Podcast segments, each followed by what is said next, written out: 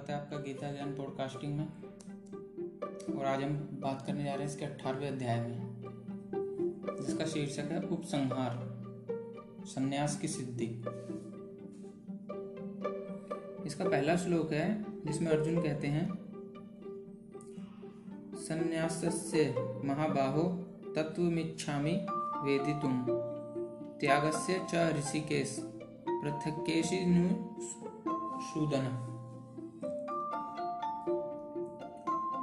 इसका मतलब है, अर्जुन ने कहा है, हे महाबाहु, मैं त्याग का उद्देश्य जानने का इच्छुक हूँ। और हे केशनी सुंदन, हे ऋषिकेश, मैं त्यागमय जीवन का भी उद्देश्य जानना चाहता हूँ।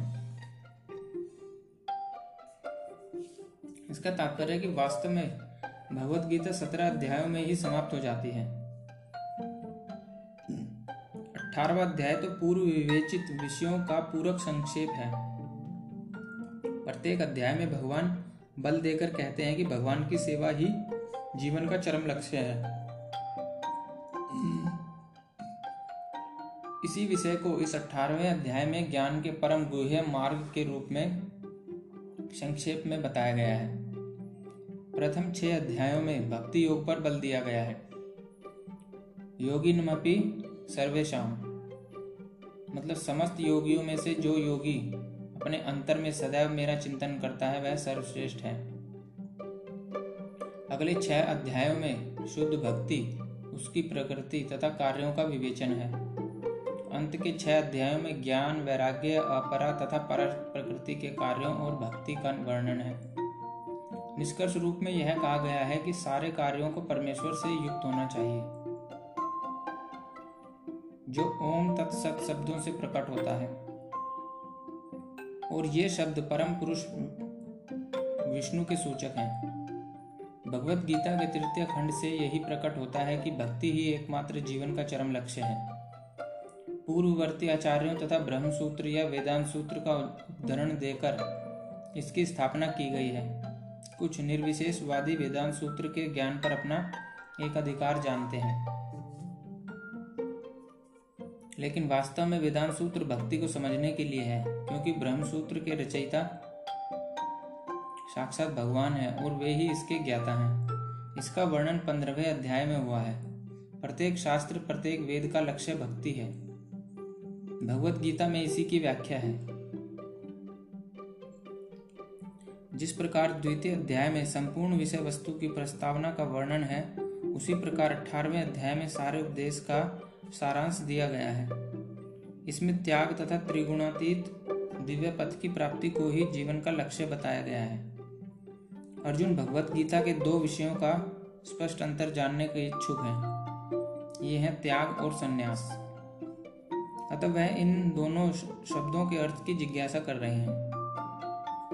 इस श्लोक में परमेश्वर को संबोधित करने के लिए प्रयुक्त ऋषिकेश तथा केश निशुंदन ये दो शब्द महत्वपूर्ण हैं। ऋषिकेश कृष्ण है, समस्त इंद्रियों के स्वामी हैं, जो हमें मानसिक शक्ति प्राप्त करने में सहायता बनते हैं। अर्जुन उनसे प्रार्थना करते हैं कि वे सभी बातों को इस तरह संक्षिप्त कर दें, जिससे वह संभाव में स्थिर रहें। फिर भी उसके मन में कुछ संशय है और ये संशय असुरों के समान होते हैं। अतः जो कृष्ण, वह कृष्ण को केस निशुंदन कहकर संबोधित करता है। केसी अत्यंत दुर्जय असुर था, जिसका वध कृष्ण ने किया था। अब अर्जुन चाहता है कि वे उसके संशय रूपी असुर का वध करें। इसमें श्री कृष्ण कहते हैं काम्यानाम कर्मणाम न्यासम संन्यासम कवयो विदु। सर्व कर्म फल त्यागम प्रहस्तु त्यागम विचक्षणा। इसका मतलब है कि भगवान ने कहा है, भौतिक इच्छा पर आधारित कर्मों के परित्याग को विद्वान लोग संन्यास कहते हैं और समस्त कर्मों के फलों का फल त्याग को बुद्धिमान लोग त्याग कहते हैं। इसका तात्पर्य है कि कर्म फल की आकांक्षा से किए गए कर्म का त्याग करना चाहिए। यही भगवत गीता का उपदेश है, लेकिन जिन कर्मों से उच्च आध्यात्मिक ज्ञान प्राप्त हो, उनका परित्याग नहीं करना चाहिए। अगले श्लोकों से यह स्पष्ट हो जाएगा। वैदिक साहित्य के में किसी विशेष उद्देश्य से यज्ञ संपन्न करने की अनेक विधियों का उल्लेख है। कुछ यज्ञ ऐसे हैं जो अच्छी संतान प्राप्त करने के लिए या स्वर्ग की प्राप्ति के लिए किए जाते हैं। लेकिन जो यज्ञ इच्छाओं के वशीभूत हों, उनको बंद करना चाहिए। परंतु आध्यात्मिक ज्ञान में उन्नति या हृदय की शुद्धि के लिए किए जाने वाले यज्ञों का परित्याग करना उचित नहीं है। दोस्तों, अगला श्लोक है त्याज्यम दोष वदित्य कर्म प्राहुर्म निशिन। यज्ञ दान तप कर्म, न त्याज्यमिति चापरे। इसका मतलब है कि कुछ विद्वान घोषित करते हैं कि समस्त प्रकार के सकाम कर्मों को दोषपूर्ण समझकर त्याग देना चाहिए। किंतु अन्य विद्वान मानते हैं कि यज्ञ, दान तथा तपस्या के कर्मों को कभी नहीं त्यागना चाहिए। इसका तात्पर्य कि वैदिक साहित्य में ऐसे अनेक कर्म हैं जिनके विषय में मतभेद है। उदाहरणार्थ, यह कहा जाता है कि यज्ञ में पशु मारा जा सकता है। फिर भी कुछ का मत है कि पशु हत्या पूर्णतः निषिद्ध है। यद्यपि वैदिक साहित्य में पशुवध की संस्तुति हुई है, लेकिन पशु को मारा गया नहीं माना जाता। यह बलि पशु को नवीन जीवन प्रदान करने के लिए होती है। कभी कभी यज्ञ में मारे गए पशु को नवीन पशु जीवन प्राप्त होता है। तो कभी वह पशु तक्षण मनुष्य योनि को प्राप्त हो जाता है। लेकिन इस संबंध में मनुष्यों में मतभेद है। कुछ का कहना है कि पशु हत्या नहीं की जानी चाहिए, और कुछ कहते हैं कि विशेष यज्ञ के लिए यह शुभ है। अब यज्ञ कर्म विषयक विभिन्न मतों का स्पष्टीकरण भगवान स्वयं कर रहे हैं। दोस्तों, अगला श्लोक है, निश्चयम। श्रृणु में तत्र त्यागे, भरत सप्तम। त्यागो ही पुरुष व्याघ्र, त्रिविध संप्रकीर्तित। इसका मतलब है कि हे भरत श्रेष्ठ, अब त्याग के विषय में मेरा निर्णय सुनो। हे नर शार्दुल शास्त्रों में त्याग तीन तरह का बताया गया है। यद्यपि त्याग के विषय में विभिन्न प्रकार के मत हैं, लेकिन परम पुरुष श्री कृष्ण अपना निर्णय दे रहे हैं, जिसे अंतिम माना जाना चाहिए। निसंदेह सारे वेद भगवान द्वारा प्रदत्त विभिन्न विधान हैं। यहाँ पर भगवान साक्षात उपस्थित हैं अतः उनके वचनों को अंतिम मान लेना चाहिए। भगवान कहते हैं कि भौतिक प्रकृति के तीन गुणों में से जिस गुण में त्याग किया जाता है, उसी के अनुसार त्याग का प्रकार समझना चाहिए। दोस्तों अगला श्लोक है यज्ञ दान तप कर्म न त्याज्यम। कार्यमेव तत्। यज्ञो दानम तप तपश्चैव। पावनानी मनीषिणाम। इसका मतलब है कि यज्ञ दान तथा तपस्या के कर्मों का कभी परित्याग नहीं करना चाहिए। उन्हें अवश्य संपन्न करना चाहिए। निसंदेह यज्ञ दान तथा तपस्या महात्माओं को भी शुद्ध बनाते हैं। इसका तात्पर्य कि योगी को चाहिए कि मानव समाज की उन्नति के लिए कर्म करे। मनुष्य को आध्यात्मिक जीवन तक ऊपर उठाने के लिए अनेक संस्कार हैं। उदाहरणार्थ, विवाहोत्सव का एक यज्ञ माना जाता है। यह विवाह यज्ञ कहलाता है। क्या एक सन्यासी जिसने अपना पारिवारिक संबंध त्याग कर संन्यास ग्रहण कर लिया है विवाह उत्सव को प्रोत्साहन दे। भगवान कहते हैं कि कोई भी यज्ञ जो मानव कल्याण के लिए हो, उसका कभी भी परित्याग ना करें। विवाह यज्ञ मानव मन को संयमित करने के लिए है। जिससे आध्यात्मिक प्रगति के लिए वह शांत बन सके। सन्यासी को भी चाहिए कि वह इस विवाह यज्ञ की संस्तुति अधिकांश मनुष्यों के लिए करे। सन्यासियों को चाहिए कि स्त्रियों का संग ना करें। लेकिन इसका अर्थ यह नहीं है कि जो व्यक्ति अभी जीवन की निम्न अवस्थाओं में है, अर्थात जो तरुण है, वह विवाह यज्ञ में पत्नी ना स्वीकार करे। सारे यज्ञ परमेश्वर की प्राप्ति के लिए हैं अतः निम्नतर अवस्थाओं में यज्ञों का परित्याग नहीं करना चाहिए। इसी प्रकार दान हृदय की शुद्धि के लिए है। यदि दान सुपात्र को दिया जाता है तो इससे आध्यात्मिक जीवन में प्रगति होती है, जैसा कि पहले वर्णन किया जा चुका है। दोस्तों अगला श्लोक है, एतान्यपि तु कर्माणि संगत्य कत्वा फलानि च कर्तव्यानि नीति में पार्थ निश्चितम मतमुत्तम इसका मतलब इन सारे कार्यों को किसी प्रकार की आसक्ति या फल की आशा के बिना संपन्न करना चाहिए। हे प्रथापुत्र, इन्हें कर्तव्य मानकर संपन्न किया जाना चाहिए। यही मेरा अंतिम मत है। इसका तात्पर्य कि यद्यपि सारे यज्ञ शुद्ध करने वाले हैं, लेकिन मनुष्य को ऐसे कार्यों से किसी फल की इच्छा नहीं करनी चाहिए। दूसरे शब्दों में, जीवन में जितने सारे यज्ञ भौतिक उन्नति के लिए हैं, उनका परित्याग करना चाहिए। लेकिन जिन यज्ञों से मनुष्य का अस्तित्व शुद्ध हो और जो आध्यात्मिक स्तर तक उठाने वाले हों, उनको कभी बंद नहीं करना चाहिए। जिस किसी वस्तु से कृष्ण भावनामृत तक पहुँचा जा सके, उसको प्रोत्साहन देना चाहिए। श्रीमद् भागवत में भी यह कहा गया है कि जिस कार्य से भगवत भक्ति का लाभ हो, उसे स्वीकार करना चाहिए। यही धर्म की सर्वोच्च कसौटी है। भगवत भक्त को ऐसे किसी भी कर्म, यज्ञ या दान को स्वीकार नहीं करना चाहिए, जो भगवत भक्ति करने में सहायक हो। दोस्तों, अगला श्लोक है नियत तू संन्यास। कर्मणो नोपपद्यते। मोहातस्य परित्याग स्तामस्य परिकीर्तित। इसका मतलब है कि निर्दिष्ट कर्तव्यों को कभी नहीं त्यागना चाहिए। यदि कोई मोहवश अपने नियत कर्मों का परित्याग कर देता है तो ऐसे त्याग को तामसी कहा जाता है। इसका तात्पर्य कि जो कार्य भौतिक तुष्टि के लिए किया जाता है, उसे अवश्य ही त्याग दें। लेकिन जिन कर्मों से आध्यात्मिक उन्नति हो, यथा भगवान के लिए भोजन बनाना, भगवान को भोग अर्पित करना, फिर प्रसाद ग्रहण करना, उनकी संस्तुति की जाती है।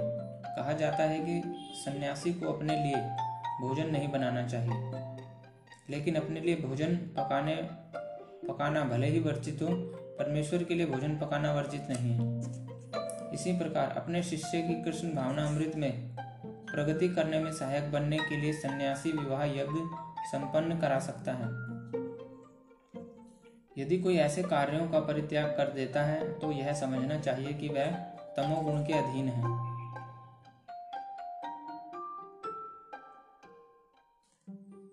दोस्तों, अगला श्लोक है दुख मित्येव यत कर्म काय केश लभया त्याज त्याजेत। स कृत्वा राजसम त्यागम नैव त्याग फलम लभेत।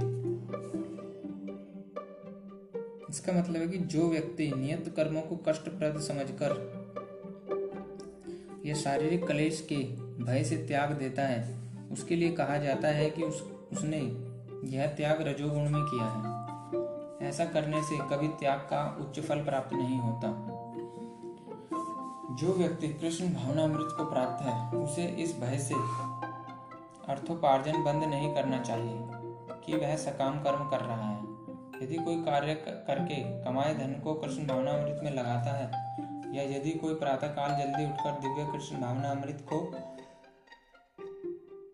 अग्रसर करता है तो उसे चाहिए कि वह डर कर या सोच कर कि ऐसे कार्य कष्टप्रद हैं, उन्हें त्यागे नहीं। ऐसा त्याग राजसी होता है। राजसी कर्म का फल सदैव दुखद होता है। यदि कोई व्यक्ति इस भाव से कर्म त्याग करता है तो उसे त्याग का फल कभी नहीं मिलता। दोस्तों, अगला श्लोक है, कार्य मित्येव यत कर्म नियतम। क्रियते अर्जुन, संगत्य कत्वा फलम चैव स त्याग, सात्विको मत। इसका मतलब है कि हे अर्जुन, जब मनुष्य नियत कर्तव्य को करणीय मानकर करता है और समस्त भौतिक संगति तथा फल की आसक्ति को त्याग देता है तो उसका त्याग सात्विक कहलाता है। नियत कर्म इसी मनोभाव से किया जाना चाहिए। मनुष्य को फल के प्रति अनासक्त होकर कर्म करना चाहिए। उसे कर्म के गुणों से विलग हो जाना चाहिए। जो व्यक्ति कृष्ण भावना अमृत में रहकर कारखाने में कार्य करता है वह ना तो कारखाने के कार्य से अपने को जोड़ता है, ना ही कारखाने के श्रमिकों से।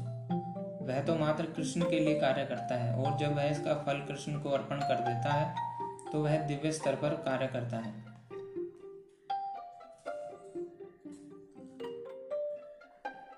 दोस्तों, अगला श्लोक है, न द्वेष्ट्य कुशलम।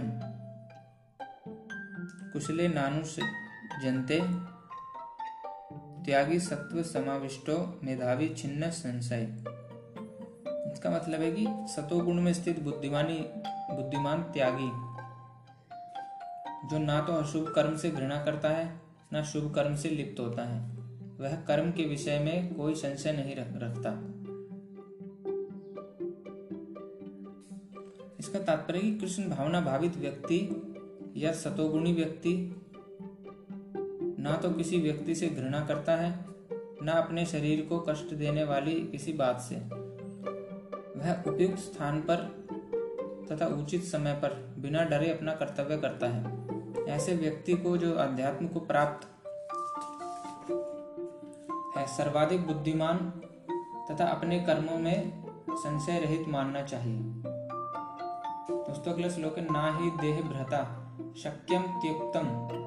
कर्मण्य शेषता यस्तु कर्म फल त्यागी सत्यागित्य भी धीयते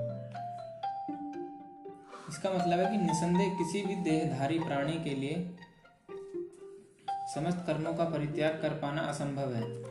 लेकिन जो कर्म फल का परित्याग करता है, वह वास्तव में त्यागी कहलाता है।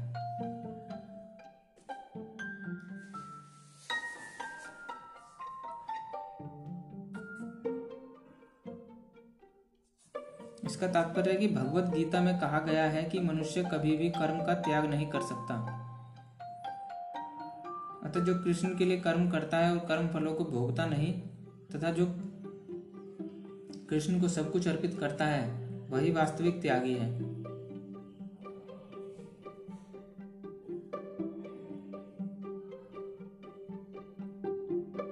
अंतरराष्ट्रीय कृष्ण भावना अमृत संघ में अनेक सदस्य हैं। जो अपने अपने कार्यालयों, कारखानों, या अन्य स्थानों में कठिन श्रम करते हैं और वे जो कुछ कमाते हैं, उसे संघ को दान दे देते हैं। ऐसे महात्मा व्यक्ति वास्तव में सन्यासी हैं और वे सन्यास में स्थित रहते हैं। यहाँ स्पष्ट रूप से बताया गया है कि कर्म फलों का परित्याग किस प्रकार और किस प्रयोजन के लिए किया जाए। दोस्तों, अगला श्लोक है अनिष्ट मिष्टम मिश्रम च त्रिविधम कर्मण फलम। भगत्य त्यागिनाम प्रेत्य न तो सन्यासी से नाम किश्चित। इसका मतलब है, जो त्यागी नहीं है, उसके लिए इच्छित, अनिच्छित तथा मिश्रित, ये तीन प्रकार के कर्मफल मृत्यु के बाद मिलते हैं। लेकिन जो सन्यासी है, उन्हें ऐसे फल का सुख दुख नहीं भोगना पड़ता। जो कृष्ण भावनामय व्यक्ति कृष्ण के साथ अपने संबंध को जानते हुए कर्म करता है, वह सदैव मुक्त रहता है। अतः उसे मृत्यु के पश्चात अपने कर्म फलों का सुख दुख नहीं भोगना पड़ता। पंचतानी महाबाहो कारणानी निबोध निबोध में सांख्य कृतांते प्रोक्तानी सिद्धये सर्व कर्माणाम इसका मतलब है, हे महाबाहु अर्जुन वेदांत के अनुसार समस्त कर्म की पूर्ति के लिए पाँच कारण हैं। अब तुम इन्हें मुझसे सुनना। यहाँ पर प्रश्न पूछा जा सकता है कि चूँकि प्रत्येक कर्म का कुछ ना कुछ फल होता है तो फिर यह कैसे संभव है कि कृष्णा भावनामय? व्यक्ति को कर्म के फलों का सुख दुख नहीं भोगना पड़ता। भगवान वेदांत दर्शन का उदाहरण यह दिखाने के लिए देते हैं कि यह किस प्रकार संभव है। वे कहते हैं कि समस्त कर्मों के पाँच कारण होते हैं। अतः किसी कर्म में सफलता के लिए इन पाँचों कारणों पर विचार करना होगा। सांख्य का अर्थ है ज्ञान का आधार स्तंभ और वेदांत अग्रणी आचार्यों द्वारा स्वीकृत ज्ञान का चरम आधार स्तंभ। यहाँ तक कि शंकर भी वेदांत सूत्र को इसी रूप में स्वीकार करते हैं। अतः ऐसे शास्त्र की राय ग्रहण करनी चाहिए। चरम नियंत्रण परमात्मा में निहित है। जैसा कि भगवत गीता में कहा गया है कि सर्वस्व चाहम हृदय सन्निविष्ट। इसका मतलब है वे प्रत्येक व्यक्ति को उसके पूर्व कर्मों का स्मरण कराकर किसी न किसी कार्य में प्रवृत्त करते रहते हैं। और जो कृष्ण भावना भावित कर्म अंतर्यामी भगवान के निर्देश अनुसार किए जाते हैं, उनका फल ना तो इस जीवन में, ना ही मृत्यु के पश्चात मिलता है। दोस्तों, अगला श्लोक है अधिष्ठानम तथा कृता कर्णम च पृथ्वी विद्धम विविधाश्च चेष्टा देवम चैत्र, चैवात्र पंचमम इसका मतलब है कर्म का स्थान, कर्ता, विभिन्न इंद्रियाँ, अनेक प्रकार की चेष्टाएँ तथा परमात्मा। ये पाँच कर्म के कारण हैं। इसका तात्पर्य है कि अधिष्ठानम शब्द शरीर के लिए आया है। शरीर के भीतर आत्मा कर्म करता है, जिससे कर्म फल होता है। अतः यह कर्ता कहलाता है। आत्मा ही ज्ञाता तथा करता है। इसका उल्लेख श्रुति में है। ऐश ही दृष्टा सन्नष्टा वेदांत सूत्र में भी ज्ञात होता तथा कर्ता शास्त्र अर्थवत्वात। श्लोकों से इसकी पुष्टि होती है। कर्म के उपकरण इंद्रियाँ हैं और आत्मा इन्हीं इंद्रियों के द्वारा विभिन्न कर्म करता है। प्रत्येक कर्म के लिए पृथक चेष्टा होती है। लेकिन सारे कार्यकलाप परमात्मा की इच्छा पर निर्भर करते हैं, जो प्रत्येक हृदय में मित्र रूप में आसीन है। परमेश्वर परम कारण है। अतः जो इन परिस्थितियों में अंतर्यामी परमात्मा के निर्देश के अंतर्गत अंतर्गत कृष्ण भावनामय होकर कर्म करता है, वह किसी कर्म से बंधता नहीं। जो पूर्ण कृष्ण भावनामय है, वे अंततः अपने कर्मों के लिए उत्तरदायी नहीं होते। सब कुछ परम इच्छा परमात्मा भगवान पर निर्भर है। दोस्तों अगला श्लोक है शरीर वांग मनो मनोर्भित्य कर्म प्रारभते नर। नैयायम व विपरीतम व पंचेते तस्य हेतव। इसका मतलब मनुष्य अपने शरीर, मन या वाणी से जो भी उचित या अनुचित कर्म करता है, वह इन पाँच कारणों के फलस्वरूप होता है। इस श्लोक में न्याय तथा विपरीत शब्द अत्यंत महत्वपूर्ण है। सही कार्य शास्त्रों में निर्दिष्ट निर्देशों के अनुसार किया जाता है और अनुचित कार्य में शास्त्रीय आदेशों की अवहेलना की जाती है। किंतु जो भी कर्म किया जाता है, उसकी पूर्णता के लिए इन पाँच कारणों की आवश्यकता पड़ती है। दोस्तों, अगला श्लोक है तत्रैवम सती कर्तार महात्मान केवलम तू यह पश्यत्यकृत बुद्धित्वान स पश्यति।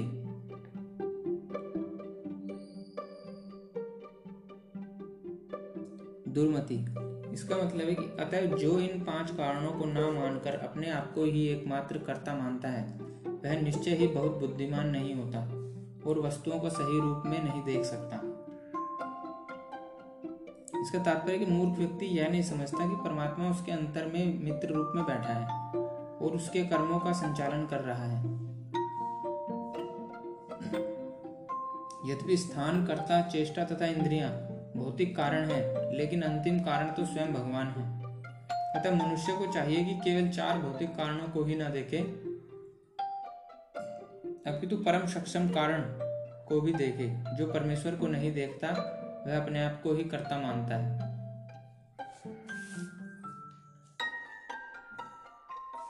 अगला श्लोक है दोस्तों, यस्य नाहं क्रतो, भावो बुद्धि यस्य न लिप्यते। हत्वापि स इमाम लोकान्न। हंति न निबध्यते। इसका मतलब जो मिथ्या अहंकार से प्रेरित नहीं है, उसकी बुद्धि बंधी बंधी नहीं है। वह इस संसार में मनुष्य को मारता हुआ भी नहीं मरता। ना ही वह अपने कर्मों से बंधा होता है। इसका तात्पर्य कि इस श्लोक में भगवान अर्जुन को बताते हैं कि युद्ध न करने की इच्छा अहंकार से उत्पन्न होती है। अर्जुन स्वयं को कर्ता मान बैठा था लेकिन उसने अपने भीतर तथा बाहर परम के निर्देश पर विचार नहीं, किया था। यदि कोई यह ना जाने कि कोई परम निर्देश भी है तो वह कर्म क्यों करे? लेकिन जो व्यक्ति कर्म के उपकरणों को कर्ता रूप में अपने को तथा परम निर्देशक के रूप में परमेश्वर को मानता है, वह प्रत्येक कार्य को पूर्ण रूप करने में सक्षम है। ऐसा व्यक्ति कभी मोहग्रस्त नहीं होता। जीव में व्यक्तिगत कार्यकलाप तथा उसके उत्तरदायित्व का उदय मिथ्या, अहंकार से तथा ईश्वर विहीनता या कृष्ण भावना अमृत के अभाव से होता है। जो व्यक्ति कृष्ण भावना अमृत में परमात्मा या भगवान के आदेश अनुसार कर्म करता है, वह वध करता हुआ भी वध नहीं करता।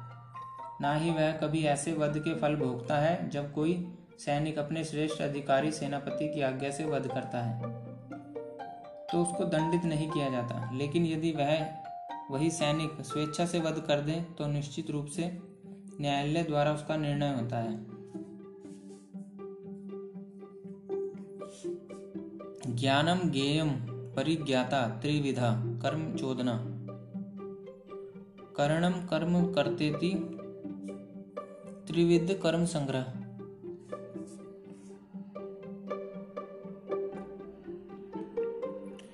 ज्ञान ज्ञेय तथा ज्ञाता, ये तीन कर्म को प्रेरणा देने वाले कारण हैं। इंद्रियाँ, कर्म तथा कर्ता, ये तीन कर्म के संगठक हैं। इसका तात्पर्य कि दैनिक कार्य के लिए तीन प्रकार की प्रेरणाएँ हैं। ज्ञान ज्ञेय तथा ज्ञाता, कर्म का उपकरण, स्वयं कर्म तथा कर्ता, ये तीनों कर्म के संगठक कहलाते हैं। किसी भी मनुष्य द्वारा किए गए किसी कर्म में ये ही तत्व रहते हैं। कर्म करने की पूर्व कुछ न कुछ प्रेरणा होती है। किसी भी कर्म से पहले प्राप्त होने वाला फल कर्म के सूक्ष्म रूप में वास्तविक बनता है। इसके बाद वह क्रिया का रूप धारण करता है। पहले मनुष्य को सोचने, अनुभव करने तथा इच्छा करने जैसी मनोवैज्ञानिक विधियों का सामना करना होता है। जिसे प्रेरणा कहते हैं।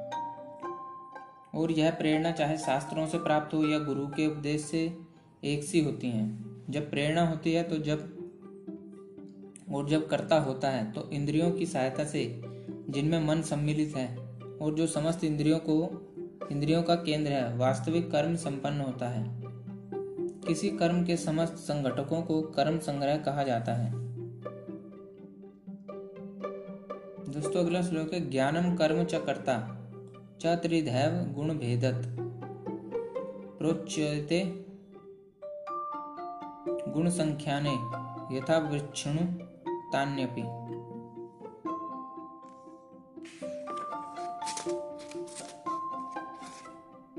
इसका मतलब है प्रकृति के तीन गुणों के अनुसार ही ज्ञान, कर्म तथा कर्ता के तीन तीन भेद हैं। अब तुम मुझसे इन्हें सुनो।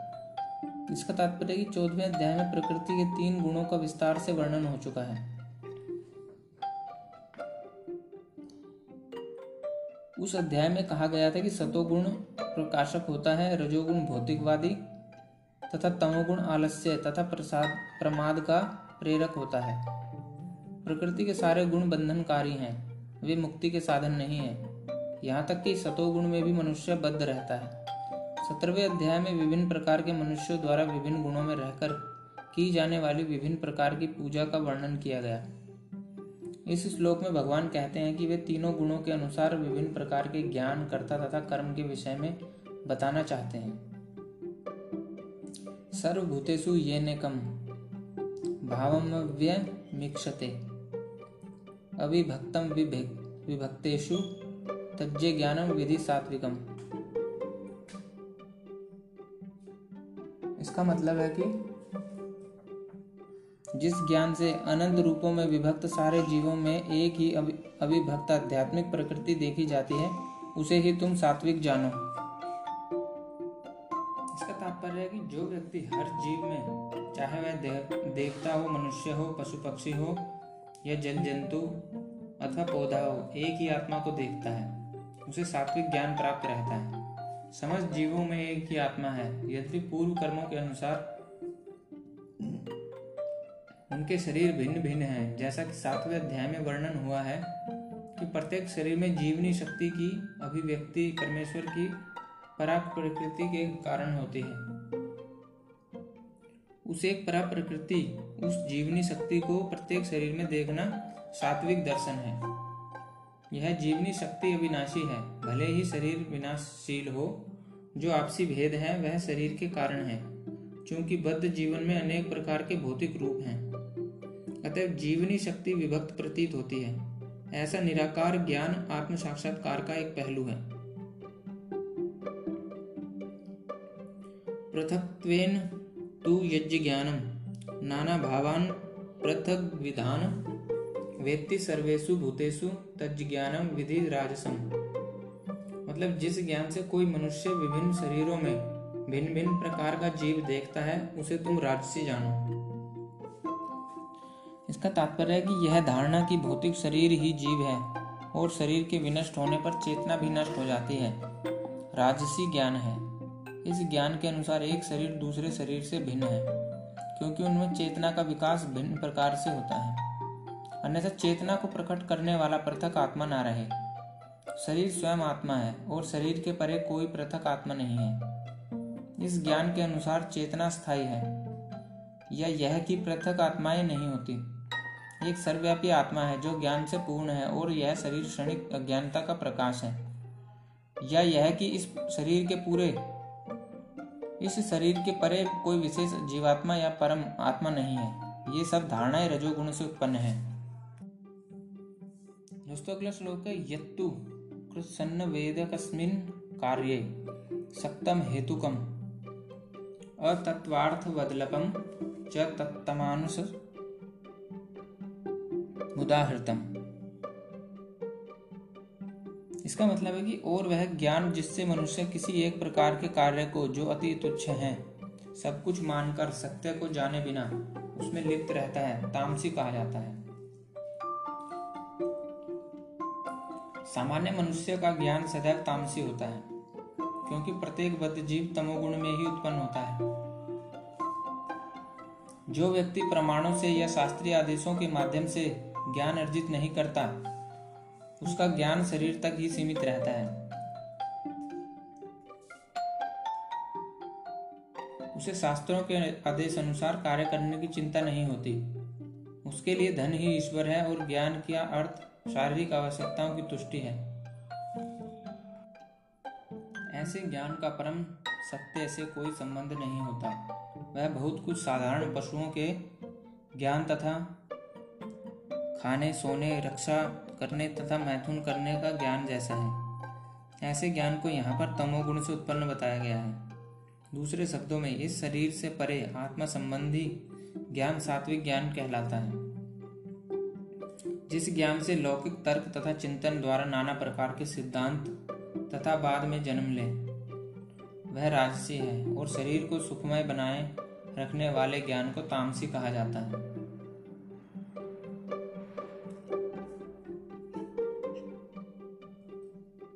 दोस्तों, अगला श्लोक है, नियतम संगरहितम, राग द्वेषता कृतम अफल प्रेप सुना कर्म यत्तत्सावित्क मच्युते। इसका मतलब है कि जो कर्म नियमित है और जो आसक्ति है, राग या द्वेष से रहित कर्म फल की चाह के बिना किया जाता है, वह सात्विक कहलाता है। इसका तात्पर्य है कि विभिन्न आश्रमों तथा समाज के वर्णों के आधार पर शास्त्रों में संस्कृत वृत्ति कर्म, जो अनासक्त भाव से अथवा स्वामित्व के अधिकारों के बिना प्रेम, घृणा भाव रहित परमात्मा को प्रसन्न करने के लिए आसक्ति या अधिकार की भावना के बिना कृष्ण भावना अमृत में किए जाते हैं, सात्विक कहलाते हैं। यत्तु कामेप सुना कर्म संहार कारण व पुनः, क्रियते बहुलायासाम तद्राज समुदाहृतम। लेकिन जो कार्य अपनी इच्छा पूर्ति के निमित्त प्रयास पूर्वक एवं मिथ्या अहंकार के भाव से किया जाता है, वह रजोगुणी कहा जाता है।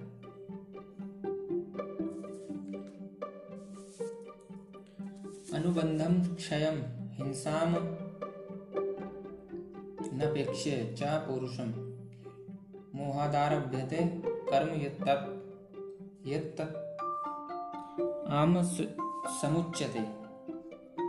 जो कर्म मोहवश शास्त्रीय आदेशों की अवहेलना करके तथा भावी बंधन का प्रवाह किए बिना या हिंसा अथवा अन्यों को दुख पहुँचाने के लिए किया जाता है, वह तामसी कहलाता है। मनुष्यों को अपने कर्मों का लेखा राज्य को अथवा परमेश्वर के दूतों को जिन्हें यमदूत कहते हैं देना होता है। उत्तरदायित्वहीन कर्म विनाशकारी है क्योंकि इस, इससे शास्त्रीय आदेशों का विनाश होता है। यह प्राय हिंसा पर आधारित होता है और अन्य जीवों के लिए दुखदायी होता है। उत्तरदायित्व से हीन ऐसा कर्म अपने निजी अनुभव के आधार पर किया जाता है। यह मोह कहलाता है। ऐसा समस्त मोहग्रस्त कर्म तमोगुण के फलस्वरूप होता है।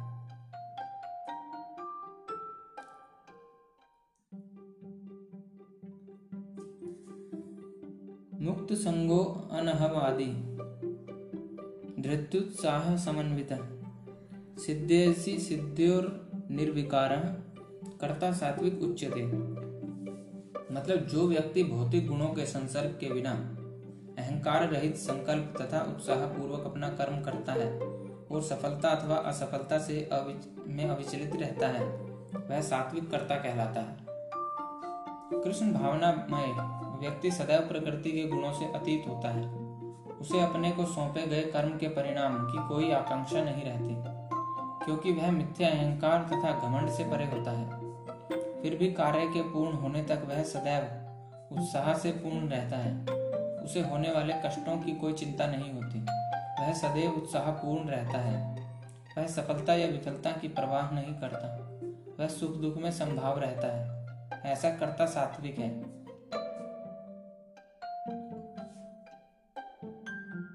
रागी कर्म फल प्रेपसुल लुब्धो। हिंसात्मक अशुचि। रस शोकान्वित कर्ता राजस परिकीर्तित इसका मतलब है कि जो कर्ता कर्म तथा कर्म फल के प्रति आसक्त होकर फलों का भोग करना चाहता है, तथा जो लोभी सदैव ईर्ष्यालु, अपवित्र और सुख दुख से विचलित होने वाला है, वह राजसी कहलाता है। मनुष्य सदैव किसी कार्य के प्रति या फल के प्रति इसलिए अत्यधिक आसक्त रहता है, क्योंकि वह भौतिक पदार्थों घर बार पत्नी तथा पुत्र के प्रति अत्यधिक अनुरक्त होता है। ऐसा व्यक्ति जीवन में ऊपर उठने की आकांक्षा नहीं रखता। वह इस संसार को यथासंभव आरामदेह बनाने में ही व्यस्त रहता है। सामान्यतः वह अत्यंत लोभी होता है और सोचता है कि उसके द्वारा प्राप्त की गई प्रत्येक वस्तु स्थायी है और कभी नष्ट नहीं होगी ऐसा व्यक्ति अन्यों से ईर्ष्या करता है और इंद्रिय तृप्ति के लिए कोई भी अनुचित कार्य कर सकता है। अतः ऐसा व्यक्ति अपवित्र होता है।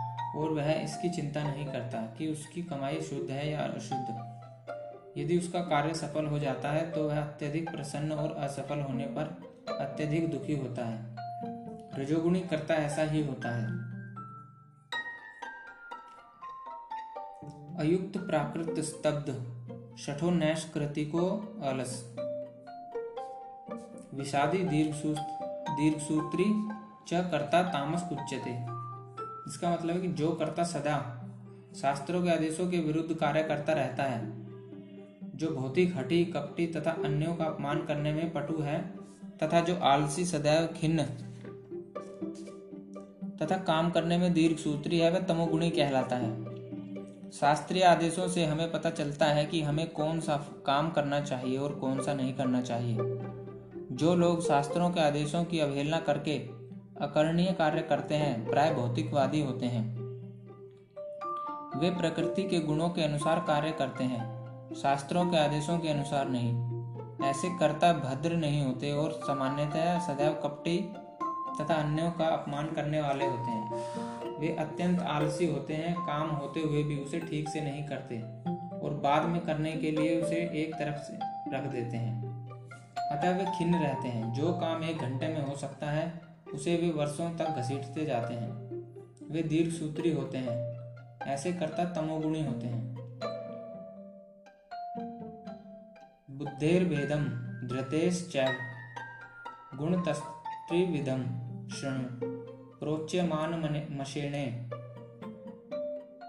पृथकत्वेन धनंजय। हे धनंजय, अब मैं प्रकृति के तीनों गुणों के अनुसार तुम्हें विभिन्न प्रकार की बुद्धि तथा धृति के विषय में विस्तार से बताऊँगा। तुम इसे सुनो। ज्ञान ज्ञेय तथा ज्ञाता की व्याख्या प्रकृति के गुणों के अनुसार तीन तीन पृथक विभागों में करने के बाद अब भगवान कर्ता की बुद्धि तथा उसके संकल्प के विषय में उसी प्रकार से बता रहे हैं। प्रवृत्तिम च निवृत्तिम च कार्य कार्य भया भय बंधनम मोक्षम चा या वेत्ति।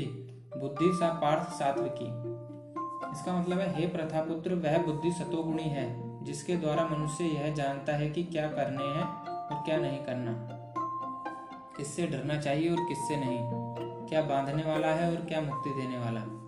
शास्त्रों के निर्देश अनुसार कर्म करने को या उन कर्मों का करना, जिन्हें किया जाना चाहिए, प्रवृत्ति कहते हैं। जिन कार्यों का इस तरह से निर्देश नहीं होता, वे नहीं किए जाने चाहिए। जो व्यक्ति शास्त्रों के निर्देशों को नहीं जानता, वह कर्मों तथा उनकी प्रतिक्रिया से बंध जाता है। जो बुद्धि अच्छे बुरे का भेद बताती है, वह सात्विकी है।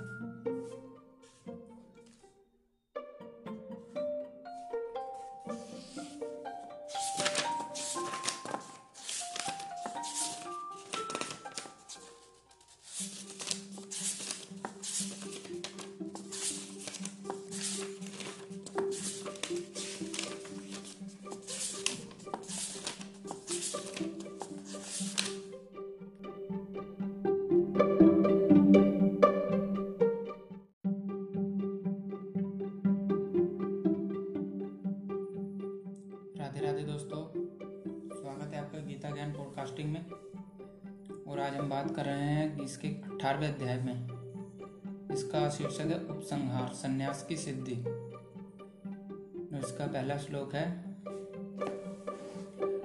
यया धर्मम अधर्मम च कार्यम च कार्यमेव च।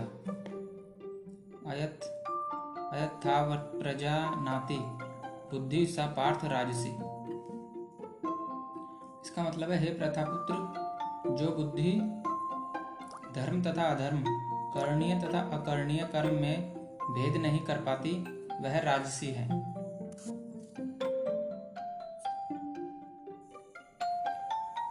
दोस्तों अगला श्लोक है अधर्म धर्म मिति या थे तमसा व्रता। सर्वार्थ विपरीत बुद्धि सा पार्थ तामसी। इसका मतलब है, जो बुद्धि मोह तथा अंधकार के वशीभूत होकर अधर्म को धर्म और धर्म को अधर्म मानती है और सदैव विपरीत दिशा में प्रयत्न करती है, हे पार्थ, वह तामसी है। तामसी बुद्धि को जिस दिशा में काम करना चाहिए उससे सदैव उल्टी दिशा में काम करती है। यह उन धर्मों को स्वीकारती है जो वास्तव में धर्म नहीं है और वास्तविक धर्म को ठुकराती है। अज्ञानी मनुष्य महात्मा को सामान्य व्यक्ति मानते हैं और सामान्य व्यक्ति को महात्मा स्वीकारते हैं। वे सत्य को असत्य तथा असत्य को सत्य मानते हैं। वे सारे कर्मों में कुपथ ग्रहण करते हैं, अतः उनकी बुद्धि तामसी होती है।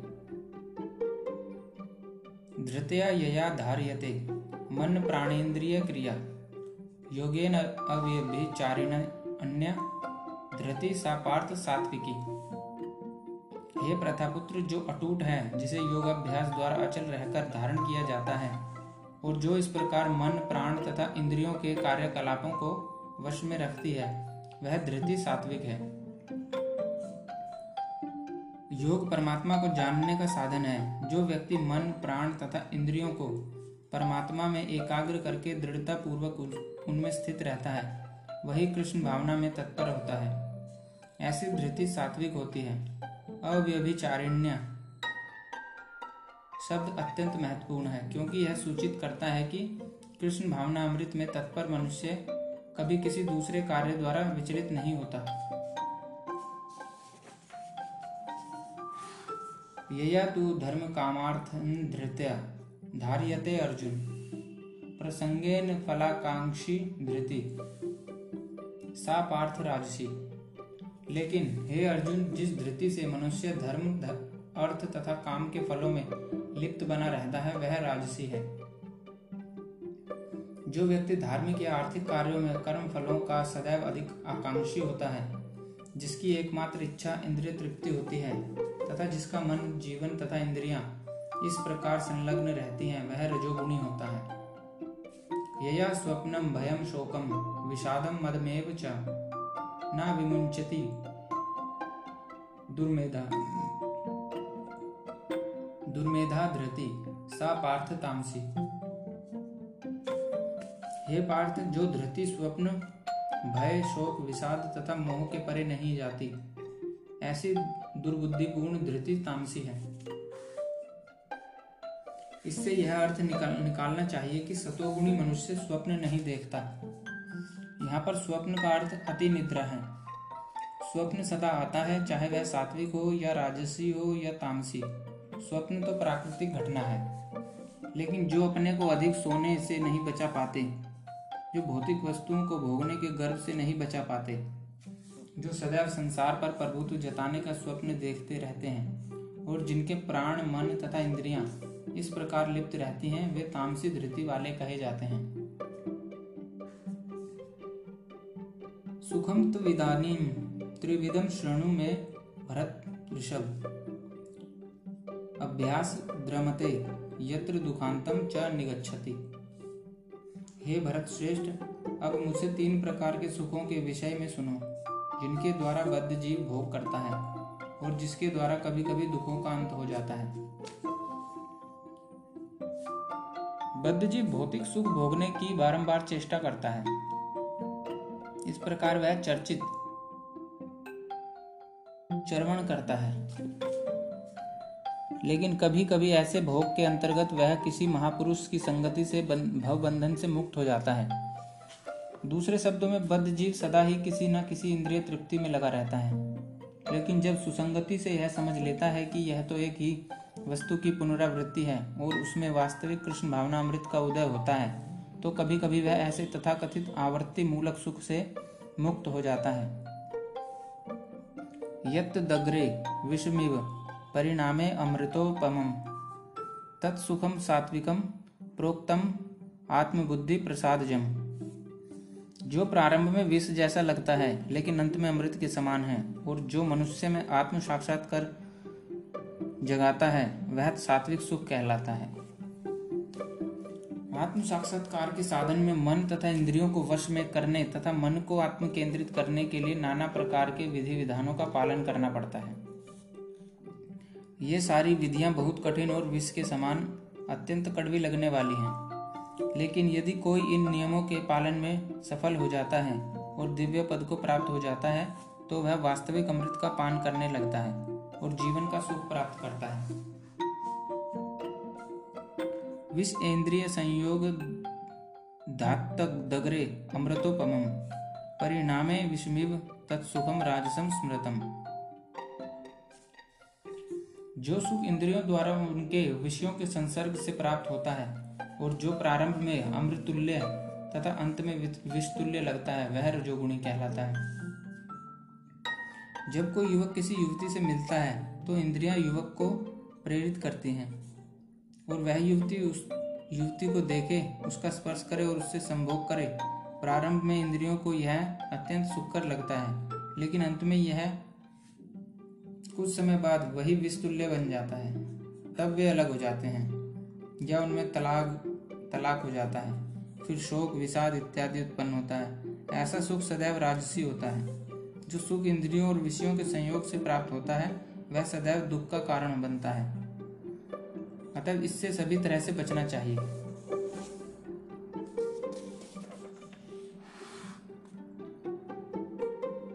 यदग्रे चानु बंदे चा सुखम मोहन महात्मन निद्रालस्य प्रमादोत्थम ओत्थम तामस समुदाहितम मतलब तथा जो सुख आत्म साक्षात्कार के प्रति अंधा है, जो प्रारंभ से लेकर अंत तक मोह कारक है और जो निद्रा आलस्य तथा मोह से उत्पन्न होती है, वह तामसी कहलाती है। जो व्यक्ति आलस्य तथा निद्रा में ही सुखी रहता है, वह निश्चय ही तमोगुणी है। जिस व्यक्ति को कोई, इसका कोई अनुमान नहीं है कि किस प्रकार कर्म किया जाए और किस प्रकार नहीं, वह भी तमोगुणी है। तमोगुणी व्यक्ति के लिए सारी वस्तुएँ भ्रम है। उसे ना तो प्रारंभ में सुख मिलता है, ना अंत में। रजोगुणी व्यक्ति के लिए प्रारंभ में कुछ क्षणिक सुख और अंत में दुख हो सकता है। लेकिन जो तमोगुणी है, उसे प्रारंभ में तथा अंत में दुख ही दुख मिलता है। ना तदस्ति पृथ्वी पृथ्वी व दिवी देवेशु व पुनः।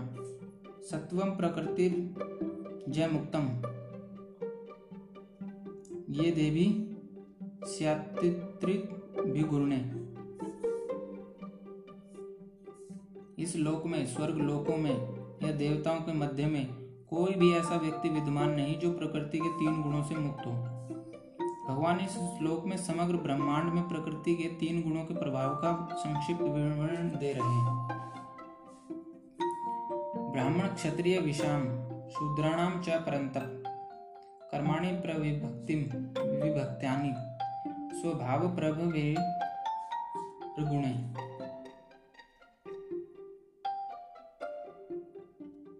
हे परंतप ब्राह्मणों, क्षत्रियों, वैश्यों तथा शूद्रों में प्रकृति के गुणों के अनुसार उनके स्वभाव द्वारा उत्पन्न गुणों के द्वारा भेद किया जाता है। दोस्तों, अगले श्लोक है, शमो दमस्तप शोचम शांतिर राजव, राजवमेव च ज्ञानम विज्ञानम मास्ति तक्यम ब्रह्म कर्म स्वभावजम। शांति प्रियता आत्मसंयम, तपस्या, पवित्रता, सहिष्णुता, सत्यनिष्ठा, ज्ञान विज्ञान तथा धार्मिकता, ये सारे स्वाभाविक गुण हैं जिसके, जिनके द्वारा ब्राह्मण कर्म करते हैं। शौर्य तेजो, धृतिर दाक्ष्यम युद्धे चाप्य पलायनम दानमीश्वर भावश्च क्षात्रम च कर्म स्वभावजम वीरता, शक्ति, संकल्प, दक्षता, युद्ध में धैर्य, उदारता तथा नेतृत्व, ये क्षत्रियों के स्वाभाविक गुण हैं। कृषि, गोरक्ष, वाणिज्यम, वैश्य कर्म, स्वभावजम परिचार्यात्मक कर्म शूद्रस्यापि स्वभावजम। कृषि करना, गोरक्षा करना तथा व्यापार वैश्यों के स्वाभाविक कर्म हैं। और शूद्रों का कर्म, शर्म तथा अन्य की सेवा करना है। स्वे स्वे कर्मण्य भिरत संसिद्धि लभते नर। स्वकर्म निरत सिद्धि यथा विदंती त्रिक्षणु अपने अपने कर्म के गुणों का पालन करते हुए प्रत्येक व्यक्ति सिद्ध हो सकता है। अब तुम मुझसे सुनो कि यह किस प्रकार किया जाता है। यत् प्रवृत्तिर्भूतानाम येन सर्वमिदं तत्त्वम् सर्वकर्मणा तभ्य अर्च्य। सिद्धिम विदंती मानव। जो सभी प्राणियों का उद्गम है और जो सर्वव्यापी है, उस भगवान की उपासना करके मनुष्य अपना कर्म करते हुए पूर्णता प्राप्त कर सकता है। जैसा कि पंद्रहवें अध्याय में बताया जा चुका है कि सारे जीव परमेश्वर के भिन्नांश हैं। इस प्रकार परमेश्वर ही सभी जीवों के आदि हैं। वेदांत सूत्र में इसकी पुष्टि हुई है। जन्मादस्य यत। अतः परमेश्वर प्रत्येक जीव के जीवन के उद्गम है। जैसा कि भगवत गीता के सातवें अध्याय में कहा गया है, परमेश्वर अपनी परा तथा परा इन दो शक्तियों के द्वारा सर्वव्यापी हैं। अतः मनुष्य को चाहिए कि उनकी शक्तियों सहित भगवान की पूजा करे। सामान्यतः वैष्णव जन परमेश्वर की पूजा उनकी अंतरंगा शक्ति समेत करते हैं। उनकी बहिरंगा शक्ति उनकी अंतरंगा शक्ति का विकृत प्रतिबिंब है। बहिरंगा शक्ति पृष्ठभूमि है, लेकिन परमेश्वर परमात्मा रूप में पूर्णांश का विस्तार करके सर्वत्र स्थित है। वे सर्वत्र सर्वत्र समस्त देवताओं, मनुष्यों और पशुओं पशुओं के परमात्मा हैं। अतः मनुष्य को यह जानना चाहिए कि परमेश्वर का भिन्नांश होने के कारण उसका कर्तव्य है कि वह भगवान की सेवा करे। प्रत्येक व्यक्ति को कृष्ण भावना अमृत में भगवान की भक्ति करनी चाहिए। इस श्लोक में इसी, इसी की संस्तुति की गई है। प्रत्येक व्यक्ति को सोचना चाहिए कि इंद्रियों के स्वामी ऋषिकेश द्वारा वह विशेष कर्म में प्रवृत्त किया गया है। अतः जो जिस कर्म में लगा है, उसी के फल के द्वारा भगवान श्री कृष्ण को पूजना चाहिए। यदि वह इस प्रकार से कृष्ण भावनामय होकर सोचता है तो भगवत कृपा से वह पूर्ण ज्ञान प्राप्त कर लेता है। यही जीवन की सिद्धि है। भगवान ने भगवत गीता में कहा है तेषाम हम समुद्रता। परमेश्वर स्वयं ऐसे भक्त का उद्धार करते हैं। यही जीवन की सर्वोच्च सिद्धि है। कोई चाहे जिसे वृत्ति परक कार्य में लगा हो। यदि वह परमेश्वर की सेवा करता है तो उसे सर्वोच्च सिद्धि प्राप्त होती है।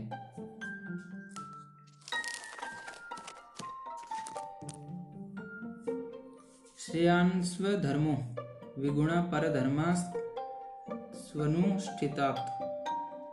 स्वभावनीयतम कर्म कुर्वन्नाप्नोति किलबिशम अपने कार्य को करना चाहे वह कितना ही त्रुटिपूर्ण ढंग से क्यों न किया गया हो। अन्य किसी के कार्य को स्वीकार करने और अच्छी प्रकार करने की अपेक्षा अधिक श्रेष्ठ है। अपने स्वभाव के अनुसार निर्दिष्ट कर्म कभी भी पाप से प्रभावित नहीं होते।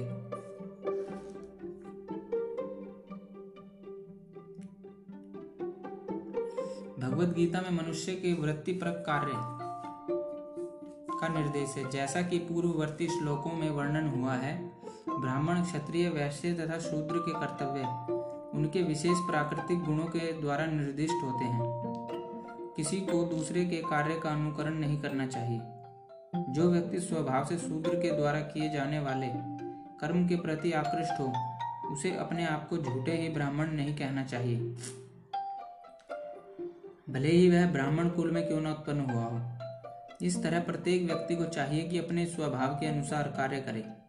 कोई भी कर्म निकृष्ट नहीं है। यदि वह परमेश्वर की सेवा के लिए किया गया है, ब्राह्मण का वृत्तिपरक कार्य निश्चित रूप से सात्विक है। लेकिन यदि कोई मनुष्य स्वभाव से सात्विक नहीं है तो उसे ब्राह्मण के वृत्तिपरक कार्य का अनुकरण नहीं करना चाहिए। क्षत्रिय या प्रशासक के लिए अनेक ग्रहित बातें हैं।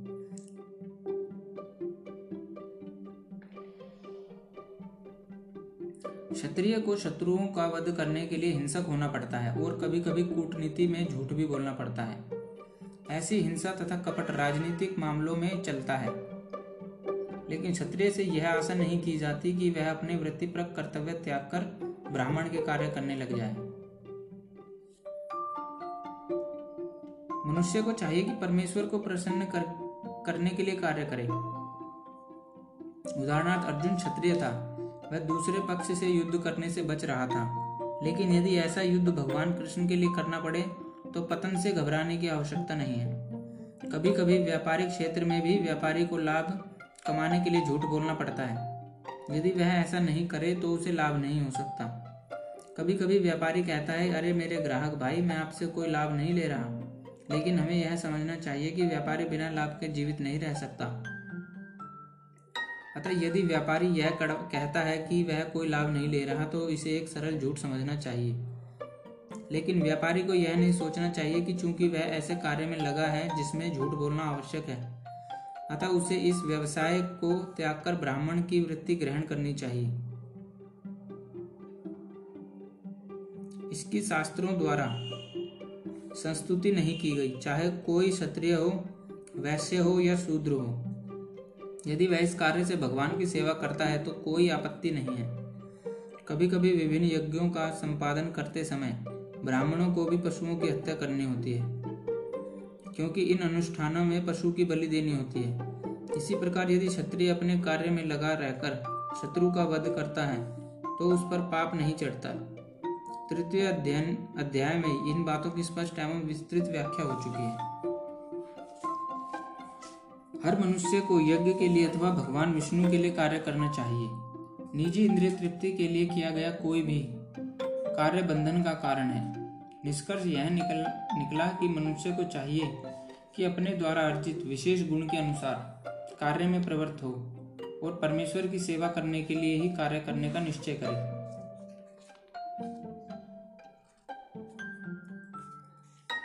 सहजम कर्म कौनते? सदोषमपि न त्यजेत।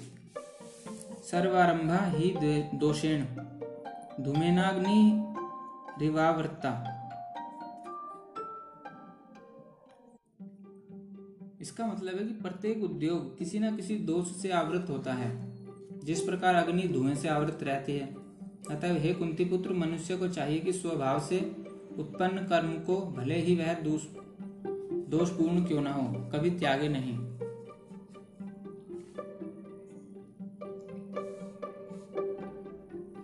बद्ध जीवन में सारा कर्म भौतिक गुणों से दूषित रहता है। यहाँ तक कि ब्राह्मण तक को ऐसे यज्ञ करने पड़ते हैं जिनमें पशु हत्या अनिवार्य है। इसी प्रकार क्षत्रिय चाहे कितना ही पवित्र क्यों ना हो, उसे शत्रुओं से युद्ध करना पड़ता है। वह इससे बच नहीं सकता। इसी प्रकार एक व्यापारी को चाहे वह कितना ही पवित्र क्यों ना हो, अपने व्यापार में बने रहने के लिए कभी कभी लाभ को छिपाना पड़ता है या कभी कभी काला बाज़ार चलाना पड़ता है। ये बातें आवश्यक हैं। इनसे बचा नहीं जा सकता। इसी प्रकार यदि शूद्र होकर बुरे स्वामी की सेवा करनी पड़े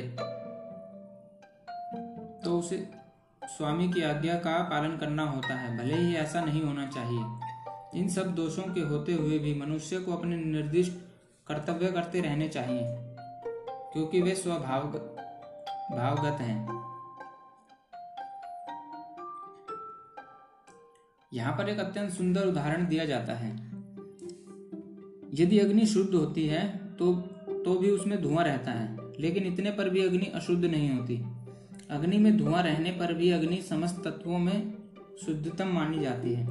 यदि कोई क्षत्रिय की वृत्ति त्याग कर, ब्राह्मण की वृत्ति ग्रहण करना पसंद करता है तो उसको उसकी कोई निश्चित निश्चितता नहीं है कि ब्राह्मण वृत्ति में कोई अरुचिकर कार्य नहीं होंगे। अतः कोई यह निष्कर्ष निकाल सकता है कि संसार में प्रकृति के कलमश से कोई भी पूर्णता मुक्त नहीं है। इस प्रसंग में अग्नि तथा धुएँ का उदाहरण अत्यंत उपयुक्त है। यदि जोड़े के दिनों में कोई अग्नि से कोयला निकालता है, यदि जाड़े के दिनों में कोई अग्नि से कोयला निकालता है तो कभी कभी धुएँ से आँखें तथा शरीर के अन्य भाग दुखते हैं। लेकिन इन प्रतिकूल परिस्थितियों के बावजूद भी अग्नि को तापा जाता है। इसी प्रकार किसी को अपनी सहज वृत्ति इसलिए नहीं त्याग देनी चाहिए कि कुछ बाधक तत्व आ गए हैं। अपितु मनुष्य को चाहिए कि कृष्ण भावना अमृत में रहकर अपने वृत्ति परक कार्य से परमेश्वर की सेवा करने का संकल्प ले। यही सिद्धि अवस्था है। जब कोई भी वृत्ति परक कार्य भगवान को प्रसन्न करने के लिए किया जाता है तो उस कार्य के सारे दोष शुद्ध हो जाते हैं। जब भक्ति से संबंधित कर्म फल शुद्ध हो जाते हैं तो मनुष्य अपने अंतर का दर्शन कर सकता है और यही आत्म साक्षात्कार है। अशक्त बुद्धि सर्वत्र जितात्मा विगत स्प्रह नैष्कर्मे सिद्धि परमाम सन, संन्यास एना दिगच्छति। इसका मतलब है कि जो आत्म संयमी तथा अनासक्त है, एवं जो समस्त भौतिक भोगों की परवाह नहीं करता, वह संन्यास के अभ्यास द्वारा कर्म फल से मुक्ति की सर्वोच्च सिद्ध अवस्था प्राप्त कर सकता है। इसका तात्पर्य कि सच्चे संन्यास का अर्थ है कि मनुष्य सदा अपने को परमेश्वर का अंश मानकर यह सोचे कि उसे अपने कार्य के फल को भोगने का कोई अधिकार नहीं है। चूँकि वह परमेश्वर का अंश है, अतः उसके कार्य का फल परमेश्वर द्वारा भोगा जाना चाहिए। यही वास्तव में कृष्ण भावना अमृत है। जो व्यक्ति कृष्ण भावना अमृत में स्थित होकर कर्म करता है, वही वास्तव में सन्यासी है। ऐसी मनोवृत्ति होने से मनुष्य संतुष्ट रहता है, क्योंकि वह वास्तव में भगवान के लिए कार्य कर रहा होता है। इस प्रकार वह किसी भी भौतिक वस्तु के लिए आसक्त नहीं होता। वह भगवान की सेवा से प्राप्त दिव्य सुख से परे किसी भी वस्तु में आनंद न लेने का आदि हो जाता है। सन्यासी को पूर्व कार्यकलापों के बंधन से मुक्त माना जाता है। लेकिन जो व्यक्ति कृष्ण भावना अमृत में होता है, वह बिना संन्यास ग्रहण किए ही यह सिद्ध प्राप्त सिद्धि प्राप्त कर लेता है। यह मनोदशा योगारूढ़ या योगा की सिद्धावस्था कहलाती है। जैसा कि तृतीय अध्याय में पुष्टि हुई है। यस्त्व आत्मरति रेव इसका मतलब है जो व्यक्ति अपने से, अपने में संतुष्ट रहता है उसे अपने कर्म से किसी प्रकार के बंधन का भय नहीं रहता। सिद्धि प्राप्त यथा ब्रह्म तथा निबोध में।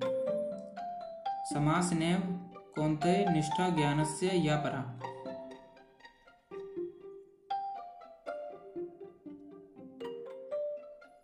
इसका मतलब है, हे कुंती पुत्र जिस तरह इस सिद्धि को प्राप्त हुआ, व्यक्ति, परम सिद्धावस्था अर्थात ब्रह्मा को जो सर्वोच्च ज्ञान की अवस्था है, प्राप्त करता है, उसका मैं संक्षेप में तुमसे वर्णन करूँगा। उसे तुम जानो। इसका मतलब है कि भगवान अर्जुन को बताते हैं कि किस तरह कोई व्यक्ति केवल अपने वृत्ति कार्य में लगकर परम सिद्धावस्था को प्राप्त कर सकता है। यदि यह कार्य भगवान के लिए किया गया हो, यदि मनुष्य अपने कर्म के फल को परमेश्वर की तुष्टि के लिए ही त्याग देता है तो उसे ब्रह्मा की चरम अवस्था प्राप्त हो जाती है। यह आत्म साक्षात्कार की विधि है। ज्ञान की वास्तविक सिद्धि शुद्ध कृष्ण भावना अमृत प्राप्त करने में है। इसका वर्णन अगले श्लोकों में किया गया है। बुद्धया विशुद्धया युक्तो धृत्यात्मान नियम्य च। शब्दादीन्वी विषयांत स्तकत्वा राग द्वेषो विदस्य च। विविक्त सेवी लाग यत वाक्य मानस ध्यान योग परो नित्यम वैराग्यम समुपाश्रित। अहंकारम बलम दर्पम कामम क्रोधम परिग्रहम विमुच्य निर्मम शांतो बहर्जे भूयाय कल्पते। इसका मतलब है कि अपनी बुद्धि से शुद्ध होकर तथा धैर्यपूर्वक मन को वश में करते हुए इंद्रिय तृप्ति के विषयों का त्याग कर, राग तथा द्वेष से मुक्त होकर जो व्यक्ति एकांत स्थान में वास करता है, जो थोड़ा खाता है, जो अपने शरीर, मन तथा वाणी को वश में रखता है, जो सदैव समाधि में रहता है, तथा पूर्णतः विरक्त, मिथ्या, अहंकार, मिथ्या, शक्ति, मिथ्या, गर्व, काम, क्रोध तथा भौतिक वस्तुओं के संग्रह से मुक्त है, जो मिथ्या स्वामित्व की भावना से रहित तथा शांत है। वह निश्चय ही आत्म साक्षात्कार के पद को प्राप्त होता है।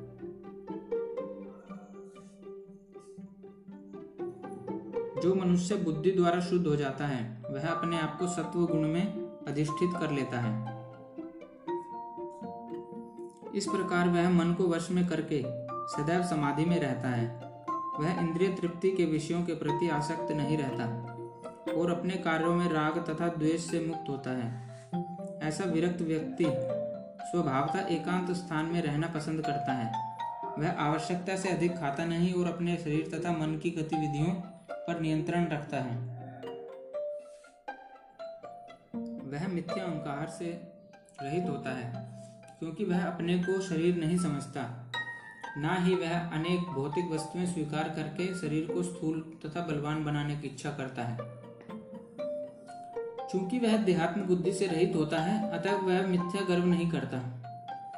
भगवत कृपा से उसे जितना कुछ प्राप्त हो जाता है, उसी से वह संतुष्ट रहता है। और इंद्रिय तृप्ति न होने पर कभी क्रुद्ध नहीं होता। ना ही वह इंद्रिय विषयों को प्राप्त करने के लिए प्रयास करता है। इस प्रकार जब वह मिथ्या अहंकार से पूर्णतः मुक्त हो जाता है तो वह समस्त भौतिक वस्तुओं से विरक्त बन जाता है। और यही ब्रह्म की आत्म साक्षात्कार अवस्था है। यह ब्रह्मभूत अवस्था कहलाती है। जब मनुष्य देहात्म बुद्धि से मुक्त हो जाता है तो वह शांत हो जाता है और उसे उत्तेजित नहीं किया जा सकता।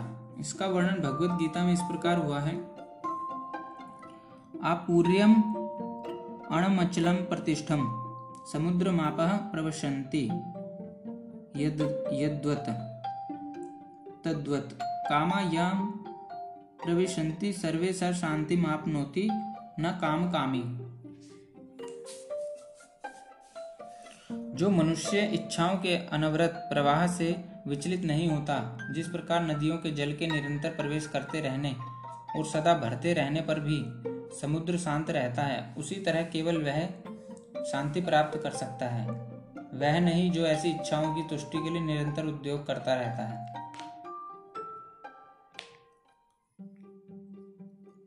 ब्रह्मभूत प्रसन्नात्मा न शोचति, न कांक्षति सम सर्वेशु भूतेषु मद भक्तिम लगते पराम।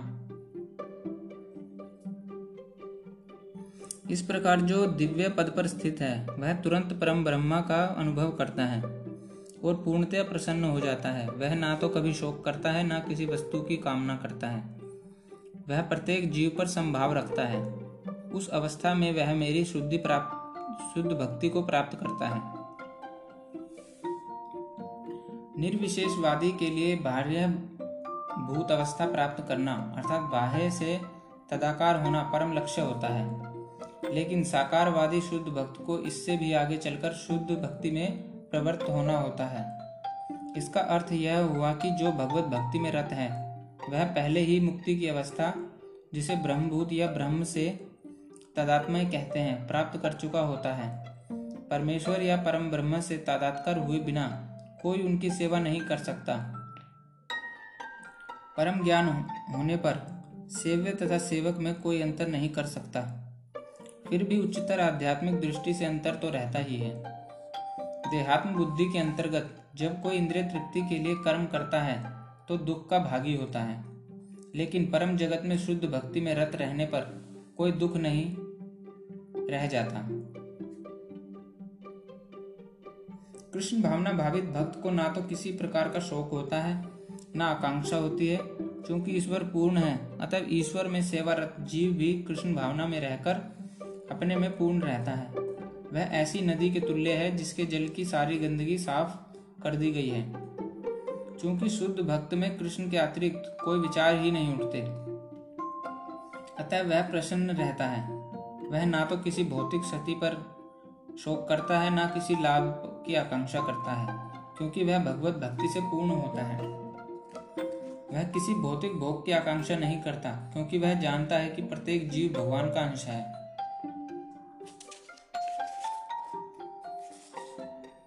अतः वह उसका नित्य दास है। वह भौतिक जगत में ना तो किसी को अपने से उच्च देखता है और ना किसी को निम्न। ये उच्च तथा निम्न पद क्षण भंगुर हैं। और भक्त को क्षण भंगुर प्राकाट्य या तिरुधान से कुछ लेना देना नहीं रहता। उसके लिए पत्थर तथा सोना बराबर होते हैं। यह बाह्यभूत अवस्था है, जिसे शुद्ध भक्त सरलता से प्राप्त कर लेता है। उस अवस्था में परम ब्रह्मा से तादात्म्य और अपने व्यक्तित्व का विलय नारकीय बन जाता है। स्वर्ग प्राप्त करने का विचार मृग तृष्णा लगता है और इंद्रिया विशद विषदंत विहीन सर्प की भांति प्रतीत होती हैं। जिस प्रकार विषदंत विहीन सर्प से कोई भय नहीं रह जाता, उसी प्रकार स्वतः संयमित इंद्रियों से कोई भय नहीं रह जाता। यह संसार उस व्यक्ति के लिए दुखमय है जो भौतिकता से ग्रस्त है, लेकिन भक्त के लिए समग्र जगत बैकुंठ तुल्य है। इस ब्रह्मांड का महान से महानतम पुरुष भी भक्त के लिए एक शुद्र चीटी से अधिक महत्वपूर्ण नहीं होता। ऐसी अवस्था भगवान चैतन्य की कृपा से ही प्राप्त हो सकती है, जिन्होंने इस युग में शुद्ध भक्ति का प्रचार किया।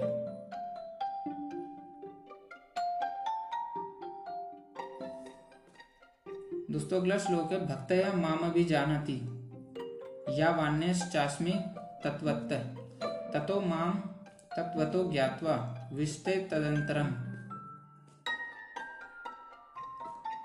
केवल भक्ति से मुझे भगवान को यथा रूप में जाना जा सकता है। जब मनुष्य ऐसी भक्ति से मेरे पूर्ण भावना अमृत में होता है तो वह बैकुंठ जगत में प्रवेश कर सकता है।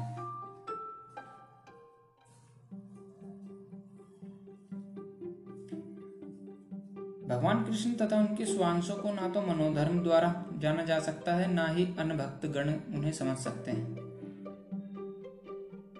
यदि कोई व्यक्ति भगवान को समझना चाहता है तो उसे शुद्ध भक्त के पथ दर्शन में शुद्ध भक्ति ग्रहण करनी होती है।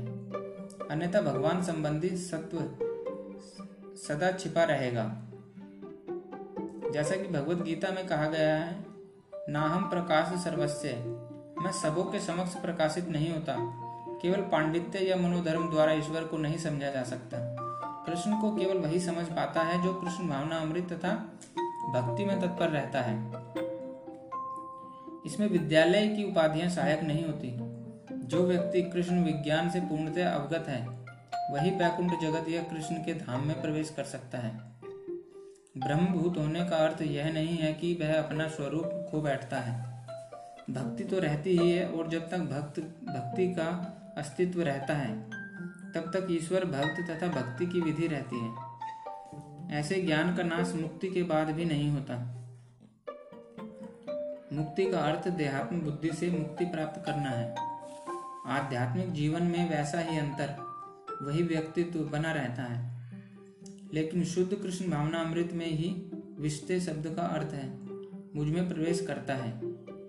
ब्रह्मवश यह नहीं सोचना चाहिए कि यह शब्द अद्वैतवाद का पोषक है। और मनुष्य निर्गुण ब्रह्म से एकाकार हो जाता है। ऐसा नहीं है। विश्ते का तात्पर्य है कि मनुष्य अपने व्यक्तित्व सहित भगवान के धाम में भगवान की संगति करने तथा उनकी सेवा करने के लिए प्रवेश कर सकता है। उदाहरणार्थ, एक हरा पक्षी हरे वृक्ष में इसलिए प्रवेश नहीं करता कि वह वृक्ष से तदाकार हो जाए। अपितु वह वृक्ष के फलों का भोग करने के लिए प्रवेश करता है। निर्विशेषवादी सामान्यतः समुद्र में गिरने वाली तथा समुद्र से मिलने वाली नदी का दृष्टांत प्रस्तुत करते हैं। यह निर्विशेषवादियों के लिए आनंद का विषय हो सकता है, लेकिन साकारवादी अपने व्यक्तित्व को उसी प्रकार बनाए रखना चाहता है, जिस प्रकार समुद्र में एक जलचर प्राणी। यदि हम समुद्र की गहराई में प्रवेश करें तो हमें अनेक अनेक जीव मिलते हैं। केवल समुद्र की ऊपरी जानकारी पर्याप्त नहीं है। समुद्र की गहराई में रहने वाले जलचर प्राणियों की भी जानकारी रखना आवश्यक है। भक्त अपनी शुद्ध भक्ति के कारण परमेश्वर के दिव्य गुणों तथा ऐश्वर्य को यथार्थ रूप में जान सकते हैं।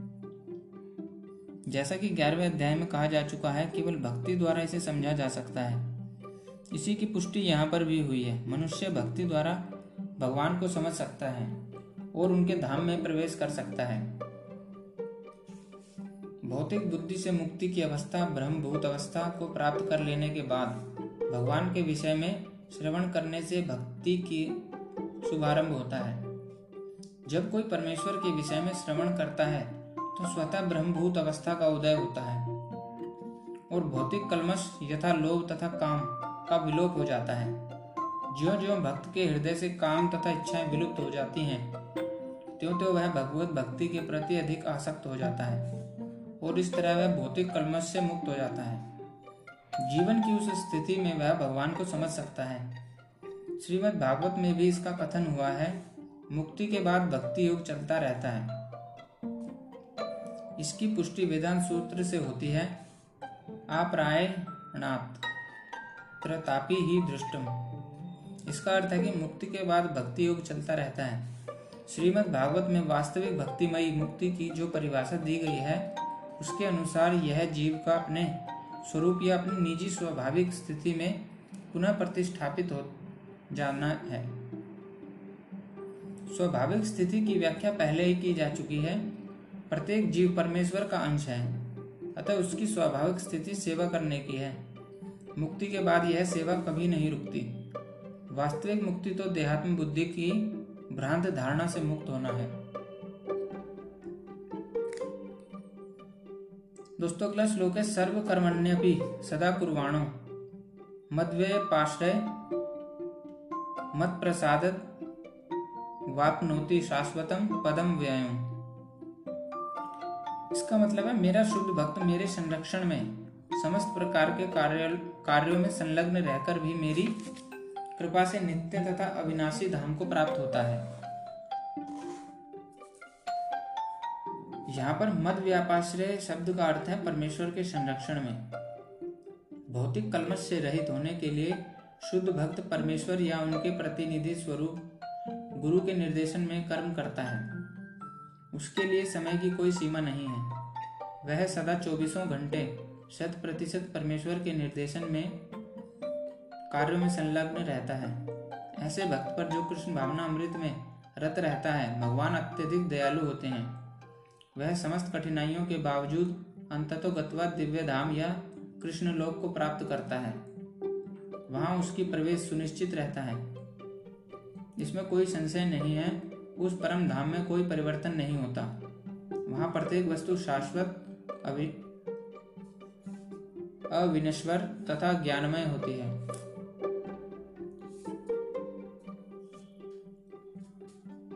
दोस्तों, अगला श्लोक है, चेतसा सर्व कर्माणी मयि संन्यस्य मत्पर। बुद्धि योगम आश्रित्य मचित्तम सततम भव। इसका मतलब है सारे कार्यों के लिए मुझ पर निर्भय रहो और मेरे संरक्षण में सदा कर्म करो। ऐसी भक्ति में मेरे प्रति पूर्णतः सचेत रहो। इसका तात्पर्य है कि जब मनुष्य कृष्ण भावना अमृत में कर्म करता है तो वह संसार के स्वामी के रूप में कर्म नहीं करता। उसे चाहिए कि वह सेवक की भांति परमेश्वर के निर्देश अनुसार कर्म करे। सेवक को स्वतंत्रता नहीं रहती। वह केवल अपने स्वामी के आदेश पर कार्य करता है। उस पर लाभ हानि का कोई प्रभाव नहीं पड़ता। वह भगवान के आदेश अनुसार अपने कर्तव्य का सच्चे दिल से पालन करता है। अब कोई यह तर्क दे सकता है कि अर्जुन कृष्ण के व्यक्तिगत निर्देश अनुसार कार्य कर रहा था। लेकिन जब कृष्ण उपस्थित ना, ना हो तो कोई किस तरह कार्य करे? यदि कोई इस पुस्तक में दिए गए कृष्ण के निर्देश के अनुसार तथा कृष्ण के प्रतिनिधि के मार्गदर्शन में कार्य करता है तो उसका फल वैसा ही होगा। इस श्लोक में मत पर शब्द अत्यंत महत्वपूर्ण है। यह सूचित करता है कि मनुष्य जीवन में कृष्ण को प्रसन्न करने के लिए कृष्ण भावना भावित होकर कार्य करने के अतिरिक्त अन्य कोई लक्ष्य नहीं होता।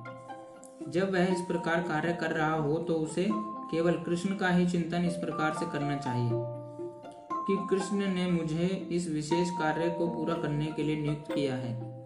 और इस तरह कार्य करते हुए उसे स्वाभाविक रूप से कृष्ण का चिंतन हो आता है। यही पूर्ण कृष्ण भावना अमृत है।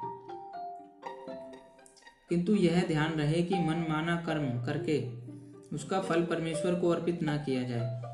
इस प्रकार का कार्य कृष्ण भावना अमृत की भक्ति में नहीं आता। मनुष्य को चाहिए कि कृष्ण के आदेश अनुसार कर्म करे। यह अत्यंत महत्वपूर्ण बात है। कृष्ण का यह आदेश गुरु परंपरा द्वारा प्रमाणित गुरु से प्राप्त होता है। अतः गुरु के आदेश को जीवन का मूल कर्तव्य समझना चाहिए। यदि किसी को प्रामाणिक गुरु प्राप्त हो जाता है और वह निर्देश अनुसार कार्य करता है तो कृष्ण भावनामय जीवन की सिद्धि सुनिश्चित है। मच्चित सर्व दुर्गाणी मत प्रसाद अथ चेत्वमहंकार रान्न श्रोयस, श्रोष्यसि विनंग्यक्षसी इसका मतलब है, यदि तुम मुझसे भावना भावित हो गए तो मेरी कृपा से तुम बद्ध जीवन के सारे अवरोधों को लांग जाओगे। लेकिन यदि तुम मिथ्या, अहंकार, बस ऐसी चेतना में कर्म नहीं करोगे और मेरी बात नहीं सुनोगे तो तुम विनष्ट हो जाओगे।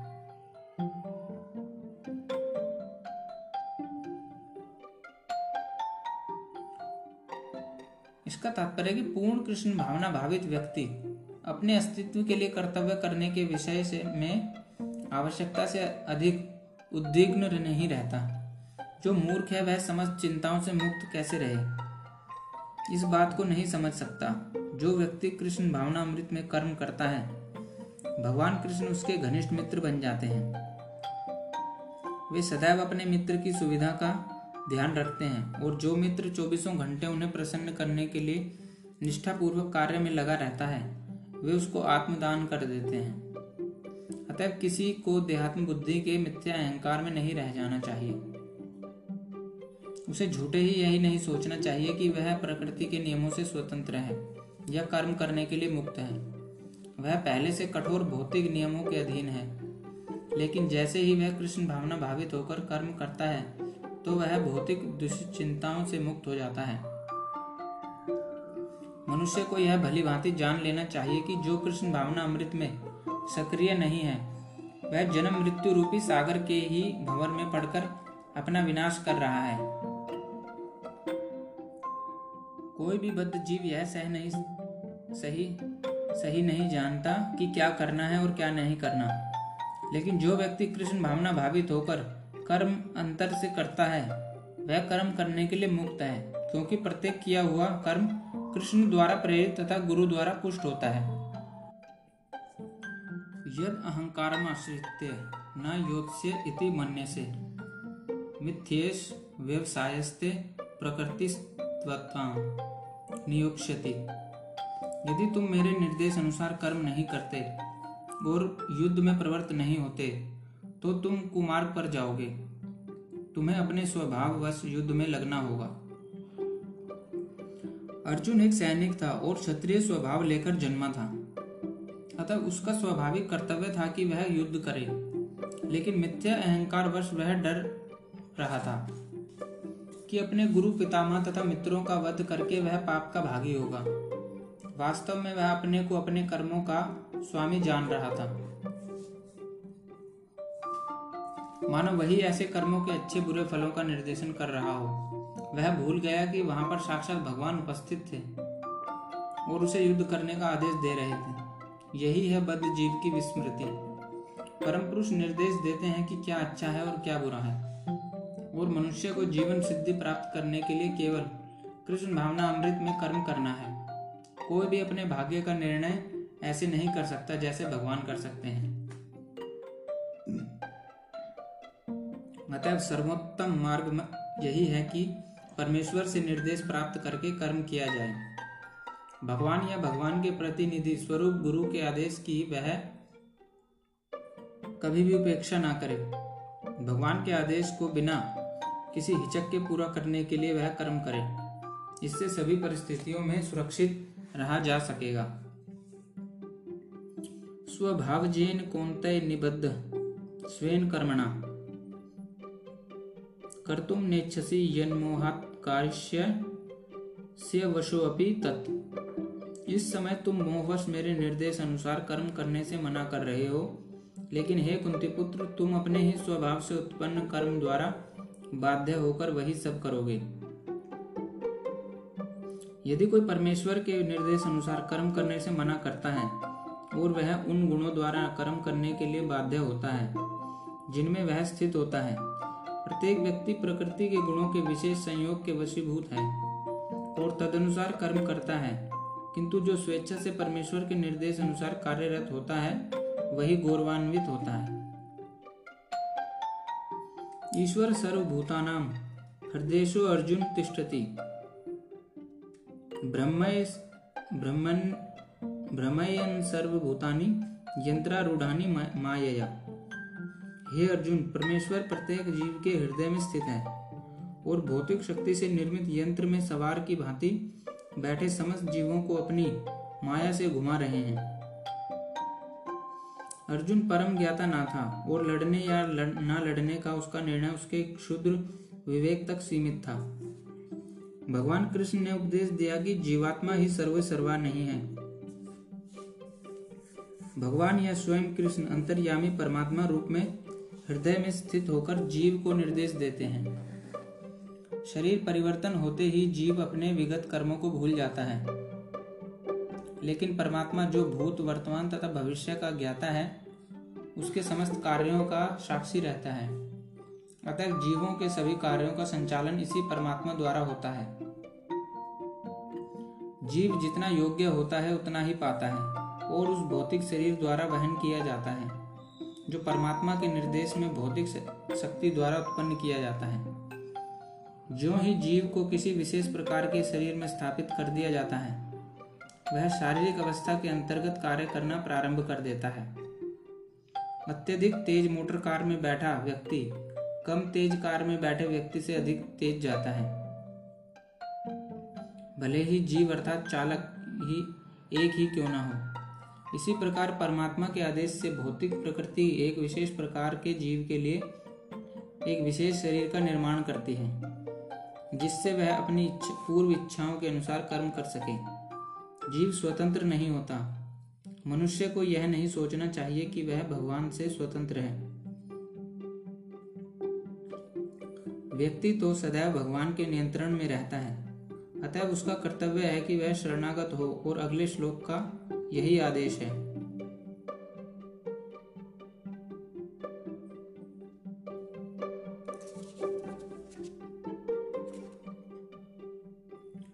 तमेव शरणं गच्छ सर्वभावेन भारत। तत्प्रसादात परम पराम शांतिम स्थानम प्राप्यसी शाश्वतम। हे भारत, सब प्रकार से उसी की शरण में जाओ, उसी कृपा से तुम परम शांति को तथा परम नित्य धाम को प्राप्त करोगे। इसका तात्पर्य अतः जीव को चाहिए कि प्रत्येक हृदय में स्थित भगवान की शरण ले। इससे इस संसार के समस्त प्रकार के दुखों से छुटकारा मिल जाएगा। ऐसी शरण पाने से मनुष्य न केवल इस जीवन के सारे कष्टों से छुटकारा पा सकेगा, अपितु तो अंत में वह परमेश्वर के पास पहुँच जाएगा। वैदिक साहित्य में दिव्य जगत तद विष्णु परमम पदम के रूप में वर्णित है। क्योंकि सारी सृष्टि ईश्वर का राज्य है अतः इसकी प्रत्येक भौतिक वस्तु वास्तव में आध्यात्मिक है। लेकिन परमम पदम विशेषतः नित्य धाम को बताता है, जो आध्यात्मिक आकाश या बैकुंठ कहलाता है। भगवत गीता के पंद्रहवें अध्याय में कहा गया है सर्वस्व चाहम हृदय सन्निविष्ट। मतलब कि भगवान प्रत्येक जीव के हृदय में स्थित है। अतः इस कथन की मनुष्य अंत स्थित परमात्मा की शरण ले, का अर्थ है कि वह भगवान कृष्ण की शरण ले। कृष्ण को पहले ही अर्जुन ने परम स्वीकार कर लिया है। दसवें अध्याय में उन्हें परम ब्रह्म, परम धाम के रूप में स्वीकार किया जा चुका है। अर्जुन ने कृष्ण को भगवान तथा समस्त जीवों के परम धाम के रूप में स्वीकार कर रखा है। इसलिए नहीं कि उस, यह उसका निजी अनुभव है, वरन इसलिए भी कि नारद असित देवल व्यास जैसे महापुरुष इसके प्रमाण हैं।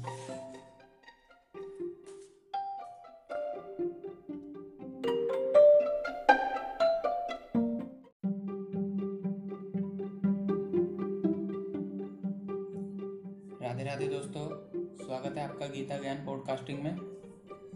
और आज हम इसके भाग तीन में हैं, जिसका शीर्षक है उपसंहार संन्यास की सिद्धि।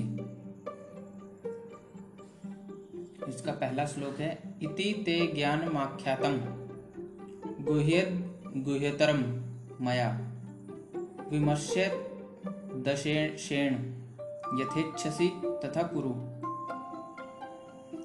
इसका मतलब है, इस प्रकार मैंने तुम्हें गुहेतर ज्ञान बता दिया। इस पर पूरी तरह से मनन करो और जब, जो चाहे सो करो। इसका तात्पर्य कि भगवान ने पहले ही अर्जुन को बाह्य भूत ज्ञान बता दिया है। जो इस बाह्य भूत अवस्था में होता है, वह प्रसन्न रहता है। ना तो वह शोक करता है, ना किसी वस्तु की कामना करता है। ऐसा गुह्य ज्ञान के कारण होता है। कृष्ण परमात्मा का ज्ञान भी प्रकट करते हैं। यह बाह्य ज्ञान भी है, लेकिन यह उससे श्रेष्ठ है। यहाँ पर यथेच्छसी तथा कुरु, जैसी इच्छा हो वैसा करो। यह सूचित करता है कि ईश्वर जीव की यथ किंचित स्वतंत्रता में हस्तक्षेप नहीं करता। भगवत गीता में भगवान ने सभी प्रकार से यह बताया है कि कोई अपनी जीवन दशा को किस प्रकार अच्छी बना सकता है। अर्जुन को उनका सर्वश्रेष्ठ उपदेश यह है कि हृदय में आसीन परमात्मा की शरणागत हुए जाए। यही विवेक से मनुष्य को परमात्मा के आदेश अनुसार कर्म करने के लिए तैयार होना चाहिए।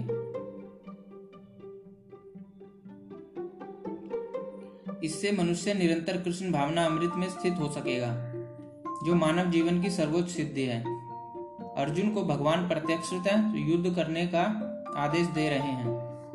भगवत शरणागत होना जीवों के सर्वाधिक हित में है।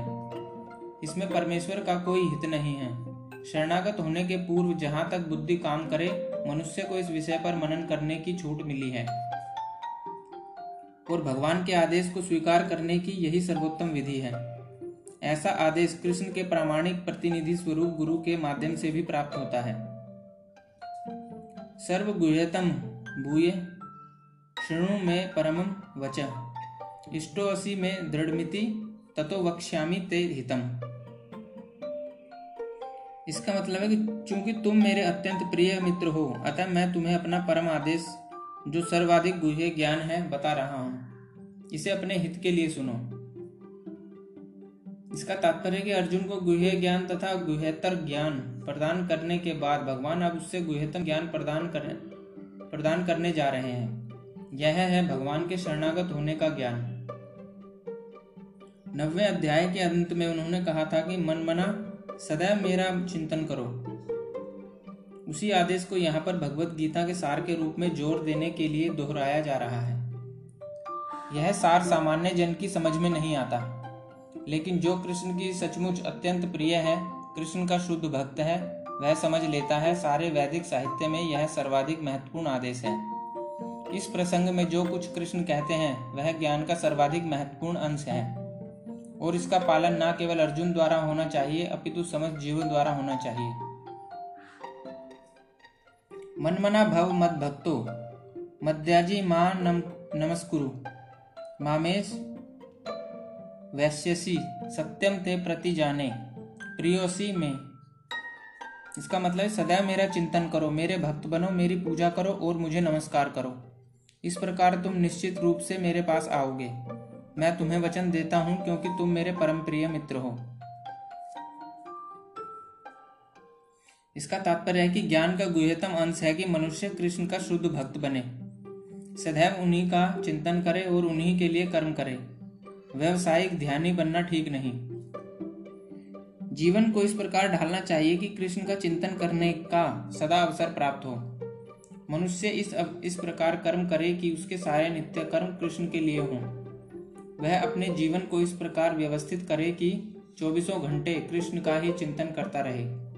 और भगवान की यह प्रतिज्ञा है कि जो इस प्रकार कृष्ण भावनामय होगा, वह निश्चित रूप से कृष्ण धाम को जाएगा। जहाँ वह साक्षात कृष्ण के सानिध्य में रहेगा, यह गुहतम ज्ञान अर्जुन को इसलिए बताया गया क्योंकि वह कृष्ण का प्रिय मित्र है। जो कोई भी अर्जुन के पथ का अनुसरण करता है, वह कृष्ण का प्रिय सखा बनकर अर्जुन जैसा ही सिद्धि प्राप्त कर सकता है।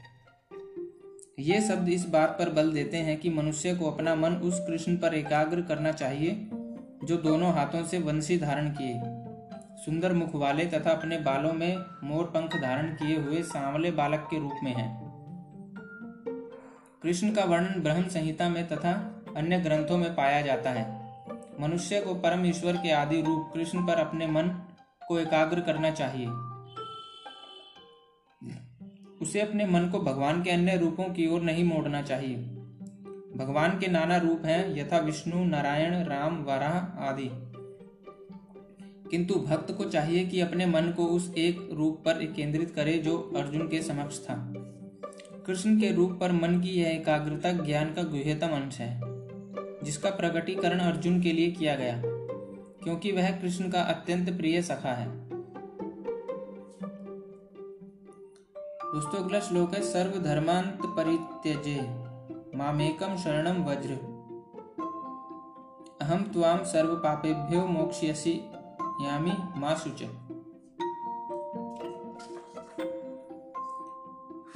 समस्त प्रकार के धर्मों का परित्याग करो और मेरी शरण में आओ। मैं पापों से तुम्हारा उद्धार कर दूँगा, डरो मत। भगवान ने अनेक प्रकार के ज्ञान तथा धर्म की विधियाँ बताई गई हैं। परम ब्रह्म ज्ञान का परमात्मा का ज्ञान अनेक प्रकार के आश्रमों तथा वर्णों का ज्ञान संन्यास का ज्ञान अनासक्ति इंद्रिय तथा मन का संयम ध्यान आदि का ज्ञान। उन्होंने इस प्र, अनेक प्रकार से नाना प्रकार के धर्मों का वर्णन किया है। अब भगवत गीता का सार प्रस्तुत करते हुए भगवान कहते हैं कि हे अर्जुन अभी तक बताई गई सारी विधियों का परित्याग करके अब केवल मेरी शरण में आओ। इस शरणागति से वह समस्त पापों से बच जाएगा, क्योंकि भगवान स्वयं उसकी रक्षा का वचन दे रहे हैं। सातवें अध्याय में यह कहा गया था कि वही कृष्ण की पूजा कर सकता है जो सारे पापों से मुक्त हो हो गया हो।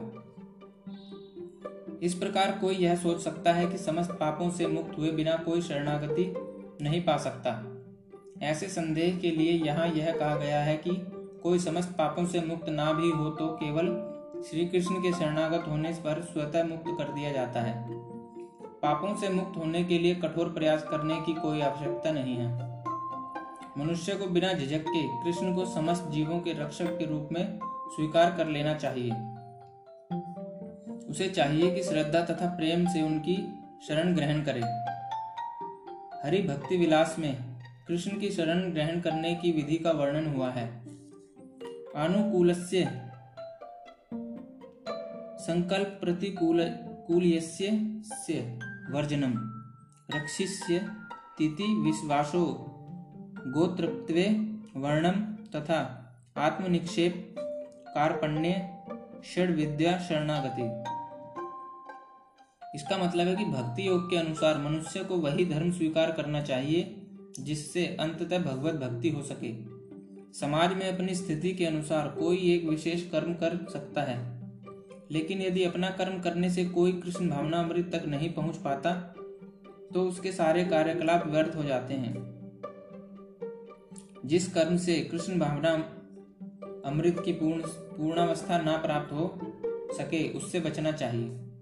मनुष्य को विश्वास होना चाहिए कि कृष्ण समस्त परिस्थितियों में उसकी सभी कठिनाइयों से रक्षा करेंगे। इसके विषय में सोचने की कोई आवश्यकता नहीं है कि जीवन निर्वाह कैसे होगा। कृष्ण इसको संभालेंगे। मनुष्य को चाहिए कि वह अपने आप को निस्सहाय माने और अपने जीवन की प्रगति के लिए कृष्ण को ही अवलंब समझे। पूर्ण कृष्ण भावना भावित होकर भगवत भक्ति में प्रवृत्त होते ही वह प्रकृति के समस्त कलमश से मुक्त हो जाता है। धर्म की विविध विधियाँ हैं और ज्ञान, ध्यान योग आदि जैसे शुद्ध करने वाले अनुष्ठान हैं, लेकिन जो कृष्ण के शरणागत हो जाता है उसे इतने सारे अनुष्ठानों के पालन की आवश्यकता नहीं रह जाती। कृष्ण की शरण में जाने मात्र से वह व्यर्थ समय गंवाने से बच जाएगा। इस प्रकार वह तुरंत सारी उन्नति कर सकता है और समस्त पापों से मुक्त हो सकता है। श्री कृष्ण की सुंदर छवि के प्रति मनुष्य को आकृष्ट होना चाहिए। उनका नाम कृष्ण इसलिए पड़ा क्योंकि वे सर्वाकर्षक हैं। जो व्यक्ति कृष्ण की सुंदर सर्वशक्तिमान छवि से आकृष्ट होता है, वह भाग्यशाली है। अध्यात्मवादी कई प्रकार के होते हैं। कुछ निर्गुण ब्रह्मा के प्रति आकृष्ट होते हैं, कुछ परमात्मा के प्रति, लेकिन जो भगवान के साकार रूप के प्रति आकृष्ट होता है। और इससे भी बढ़कर जो साक्षात भगवान कृष्ण के प्रति आकृष्ट होता है, वह सर्वोच्च योगी है, दूसरे शब्दों में। अनन्य भाव से कृष्ण की भक्ति गुह्यतम ज्ञान है, और संपूर्ण गीता का यही सार है। कर्मयोगी, दार्शनिक योगी तथा भक्त सभी आध्यात्मवादी कहलाते हैं, लेकिन इनमें से शुद्ध भक्ति ही सर्वश्रेष्ठ है। यहाँ पर माँ शुचु विशिष्ट शब्दों का प्रयोग अत्यंत सार्थक है, जिसका मतलब है मत डरो, मत झिझको, मत चिंता करो। मनुष्य को यह चिंता होती है कि वह किस प्रकार सारे धर्मों को त्यागे और एकमात्र कृष्ण की शरण में जाए, लेकिन ऐसी चिंता व्यर्थ है। दोस्तों, अगला श्लोक है इदम ते नात पश्य काय ना भक्ताय कदाचन, न चासु श्रुष्वे वाच्यम न च मा यो अभ्य सुयति। इसका मतलब है कि यह गुह्य ज्ञान उनको कभी भी ना बताया जाए जो ना तो संयमी है, ना एकनिष्ठ है, ना भक्ति में रत है, ना ही उसे जो मुझसे द्वेष करता हो। इसका तात्पर्य कि जिन लोगों ने तपस्यामय, धार्मिक अनुष्ठान नहीं किए, जिन्होंने कृष्ण भावना अमृत में भक्ति का कभी प्रयत्न नहीं किया, जिन्होंने किसी शुद्ध भक्त की सेवा नहीं की, तथा विशेषतः जो लोग कृष्ण को केवल ऐतिहासिक पुरुष मानते हैं, या जो कृष्ण की महानता से द्वेष रखते हैं, उन्हें यह परम गुह्य ज्ञान नहीं बताना चाहिए। लेकिन कभी कभी यह देखा जाता है कि कृष्ण से द्वेष रखने वाले आसुरी पुरुष भी कृष्ण की पूजा भिन्न प्रकार से करते हैं। और व्यवसाय चलाने के लिए भगवत गीता का प्रवचन करने का धंधा अपना लेते हैं। लेकिन जो सचमुच कृष्ण को जानने का इच्छुक हो, उसे भगवत गीता के ऐसे भाषणों से बचना चाहिए। वास्तव में कामी लोग भगवत गीता के प्रयोजन को नहीं समझ पाते। यदि कोई कामी ना भी हो और वैदिक शास्त्रों द्वारा आदिष्ट नियमों का दृढ़ता पूर्वक पालन करता हो, लेकिन यदि वह भक्त नहीं है तो वह कृष्ण को नहीं समझ सकता। और यदि वह अपने को कृष्ण भक्त बताता है, लेकिन कृष्ण भावना भावित कार्यकलापों में रत नहीं रहता, तब भी वह कृष्ण को नहीं समझ पाता। ऐसे बहुत से लोग हैं जो भगवान से इसलिए द्वेष रखते हैं, क्योंकि उन्होंने भगवत गीता में कहा है कि वे परम और कोई ना तो उनसे बढ़कर ना उनके समान है। ऐसे बहुत से व्यक्ति हैं जो कृष्ण से द्वेष रखते हैं। ऐसे लोगों को भगवत गीता नहीं सुननी चाहिए, क्योंकि वे उसे समझ नहीं पाते। श्रद्धा विहीन लोग भगवत गीता तथा कृष्ण को नहीं समझ पाएँगे। शुद्ध भक्त से कृष्ण को समझे बिना किसी को भगवत गीता की टीका करने का साहस नहीं करना चाहिए। दोस्तों, अगला श्लोक है। यह इदम परमम गुह्यम मद भक्तेश व्यभिधास्यति। भक्तिमयी पराम कृत्वा मामे वैश्यत्य संशय। इसका मतलब है कि जो भक्त, जो व्यक्ति भक्तों को यह परम रहस्य बताता है, वह शुद्ध भक्ति को प्राप्त करेगा। और अंत में वह मेरे पास आएगा। सामान्यतः यह उपदेश दिया जाता है कि केवल भक्तों के बीच में भगवत गीता की विवेचना की जाए, क्योंकि जो लोग भक्त नहीं है, वे ना तो कृष्ण को समझेंगे, ना ही भगवत गीता को। जो लोग कृष्ण को तथा भगवत गीता को यथारूप में स्वीकार नहीं करते, उन्हें मनमाने ढंग से भगवत गीता की व्याख्या करने का प्रयत्न कर... करने का अपराध मोल नहीं लेना चाहिए। भगवत गीता की विवेचना उन्हीं से की जाए जो कृष्ण को भगवान के रूप में स्वीकार करने के लिए तैयार हों। यह एकमात्र भक्तों का विषय है, दार्शनिक चिंतकों का नहीं, लेकिन जो कोई भी भगवत गीता को यथा रूप में प्रस्तुत करने का सच्चे मन से प्रयास करता है।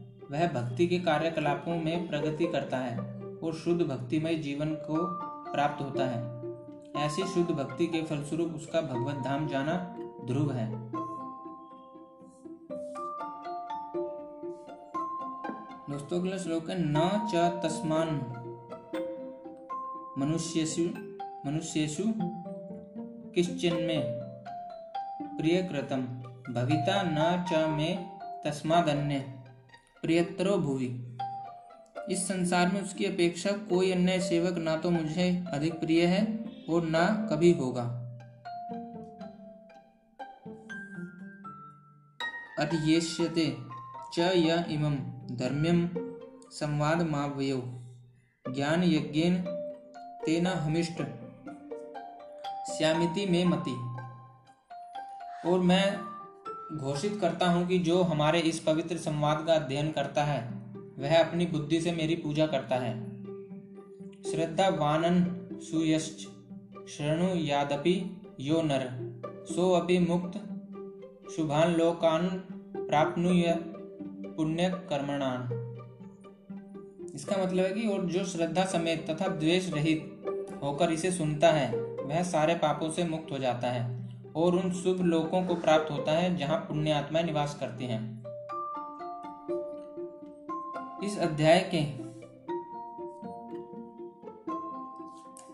सतासठवें श्लोक में भगवान ने स्पष्टता मना किया है कि जो लोग उनसे द्वेष रखते हैं,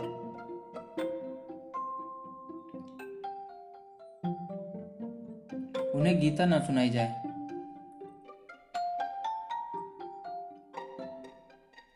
भगवत गीता केवल भक्तों के लिए है, लेकिन ऐसा होता है कि कभी कभी भगवत धाम, भगवत भक्त आम कक्षा में प्रवचन करता है। और उस कक्षा में सारे छात्रों के भक्त होने की अपेक्षा नहीं की जाती तो फिर ऐसे लोग खुली कक्षा क्यों चलाते हैं? यहाँ यह भी बताया गया है कि प्रत्येक व्यक्ति भक्त नहीं होता, फिर भी बहुत से लोग ऐसे हैं जो कृष्ण से द्वेष नहीं रखते। उन्हें कृष्ण पर परमेश्वर रूप में श्रद्धा रहती है। यदि ऐसे लोग भगवान के बारे में किसी प्रामाणिक भक्त से सुनते हैं तो वे अपने सभी पापों से तुरंत मुक्त हो जाते हैं और ऐसे लोग को प्राप्त होते हैं जहाँ पुण्य आत्माएँ वास करती हैं। अतः भगवत गीता के श्रवण मात्र से ऐसे व्यक्ति को भी पुण्य कर्मों का फल प्राप्त हो जाता है, जो अपने को शुद्ध भक्त बनाने का प्रयत्न नहीं करता। इस प्रकार भगवत भक्त हर एक व्यक्ति के लिए अवसर प्रदान करता है कि वह समस्त पापों से मुक्त होकर भगवान का भक्त बने। सामान्यतः जो लोग पापों से मुक्त हैं, जो पुण्य आत्मा हैं, वे अत्यंत सरलता से कृष्ण भावना अमृत को ग्रहण कर लेते हैं। यहाँ पर पुण्य कर्मणाम शब्द अत्यंत सार्थक है। यह वैदिक साहित्य में वर्णित अश्वमेघ यज्ञ जैसे महान यज्ञों का सूचक है। जो भक्ति का आचरण करने वाले पुण्य आत्मा है, किंतु शुद्ध नहीं होते, वे ध्रुव लोक को प्राप्त होते हैं। जहाँ ध्रुव महाराज की अध्यक्षता है, वे भगवान के महान भक्त हैं और उनका अपना विशेष लोक है, जो ध्रुव तारा या ध्रुव लोक कहलाता है।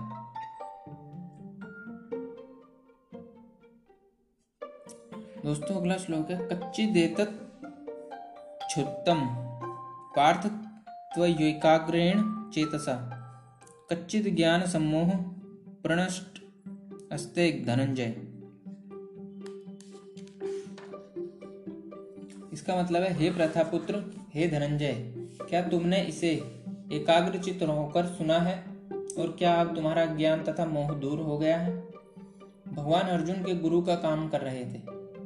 अतः उनका धर्म था कि अर्जुन से पूछते कि उसने पूरी भगवत गीता सही ढंग से समझ ली या नहीं। यदि नहीं समझी तो भगवान उसे फिर से किसी अंश विशेष या पूरी भगवत गीता बताने को तैयार हैं। वस्तुतः जो भी व्यक्ति कृष्ण जैसे प्रामाणिक गुरु या उनके प्रतिनिधि से भगवत गीता को सुनता है, उसका सारा ज्ञान दूर हो जाता है। भगवत गीता कोई सामान्य ग्रंथ नहीं, जिसे किसी कवि या उपन्यासकार ने लिखा हो। इसे साक्षात भगवान ने कहा है, जो भाग्यशाली व्यक्ति इन उपदेशों को कृष्ण से या उनके किसी प्रामाणिक आध्यात्मिक प्रतिनिधि से सुनता है, वह अवश्य ही मुक्त पुरुष बनकर अज्ञान के अंधकार को पार कर लेता है। दोस्तों, अगले श्लोक में अर्जुन कहते हैं, नष्टो मोह स्मृतिर लब्धा प्रसादन मयाच्युत, स्थितो अस्मि गत संदेह करिष्य से वचनम तब कृष्ण, अर्जुन ने कहा है, हे कृष्ण, हे अच्युत, अब मेरा मोह दूर हो गया है। आपके अनुग्रह से मुझे मेरी स्मरण शक्ति वापस मिल गई है। अब मैं संशय रहित तथा दृढ़ हूँ और आपके आदेश अनुसार कर्म करने के लिए उद्युक्त हूँ। इसका तात्पर्य कि जिस जीव जिसका जी, जीव जिसका प्रतिनिधित्व अर्जुन कर रहा है उसका स्वरूप यह है कि वह परमेश्वर के आदेश अनुसार कर्म करे। वह आत्म अनुशासन के लिए बना है। श्री चैतन्य महाप्रभु का कहना है कि जीव का स्वरूप परमेश्वर के नित्य दास के रूप में है। इस नियम को भूल जाने के कारण जीव प्रकृति द्वारा बद्ध हो जाता है। लेकिन परमेश्वर की सेवा करने से वह ईश्वर का मुक्त दास बन जा बनता है। जीव का स्वरूप जिसके रूप में सेवक के रूप में है उस, उसे माया या परमेश्वर में से किसी एक की सेवा करनी होती है। यदि वह परमेश्वर की सेवा करता है तो वह अपनी सामान्य स्थिति में रहता है। लेकिन यदि वह बाह्य शक्ति माया की सेवा करना पसंद करता है तो वह निश्चित रूप से बंधन में पड़ जाता है। इस भौतिक जगत में जीव मोहवश सेवा कर रहा है। वह काम तथा इच्छाओं से बंधा हुआ है। फिर भी वह अपने को जगत का स्वामी मानता है। यही मोह कहलाता है। मुक्त होने पर पुरुष का मोह दूर हो जाता है और वह स्वेच्छा से भगवान की इच्छा अनुसार कर्म करने के लिए परमेश्वर की शरण ग्रहण करता है। जीव को फांसने का, माया का अंतिम पास यह धारणा है कि वह ईश्वर है। जीव सोचता है कि अब वह बद्ध जीव नहीं रहा, अब तो वह ईश्वर है। वह इतना मूर्ख होता है कि वह यह नहीं सोच पाता कि यदि ईश्वर, वह ईश्वर होता तो इतना संशयग्रस्त क्यों रहता? वह इस पर विचार नहीं करता, इसलिए यही माया का अंतिम पाश होता है। वस्तुतः माया से मुक्त होना भगवान श्री कृष्ण को समझना है और उनके आदेश अनुसार कर्म करने के लिए सहमत होना है। इस श्लोक में मोह शब्द अत्यंत महत्वपूर्ण है। मोह ज्ञान का विरोधी होता है। वास्तविक ज्ञान तो यह समझना है कि प्रत्येक जीव भगवान का शाश्वत सेवक है। लेकिन जीव अपने को इस स्थिति में ना समझकर सोचता है कि वह सेवक नहीं, अपितु इस जगत का स्वामी है। क्योंकि वह प्रकृति पर प्रभुत्व जताना चाहता है। यह मोह भगवत कृपा से या शुद्ध भक्त की कृपा से जीता जा सकता है। इस मोह के दूर होने पर मनुष्य कृष्ण भावना अमृत में कर्म करने के लिए राज़ी हो जाता है। कृष्ण के आदेश अनुसार कर्म करना कृष्ण भावना अमृत है। बद्ध जीव माया द्वारा मोहित होने के कारण यह नहीं जान पाता कि परमेश्वर स्वामी है, जो ज्ञानमय है और सर्व संपत्तिवान है। वे अपने भक्तों को जो कुछ चाहे दे सकते हैं। वे सबके मित्र हैं और भक्तों पर विशेष कृपालु रहते हैं। वे प्रकृति तथा समस्त जीवों के अधीक्षक हैं। वे अक्षय काल के नियंत्रक हैं और समस्त ऐश्वर्य एवं शक्तियों से पूर्ण है। भगवान भक्त को आत्मसमर्पण भी कर सकते हैं। जो उन्हें नहीं जानता, वह मोह के वश में है।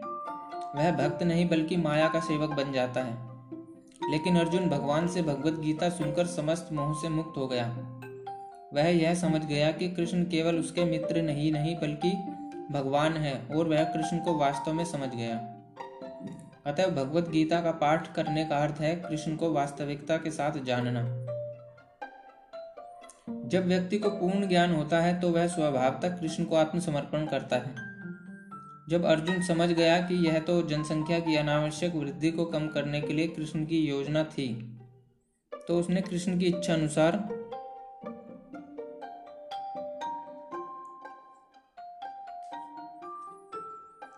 युद्ध करना स्वीकार कर लिया। उसने पुनः भगवान के आदेश अनुसार युद्ध करने के लिए अपना धनुष बाण ग्रहण कर लिया।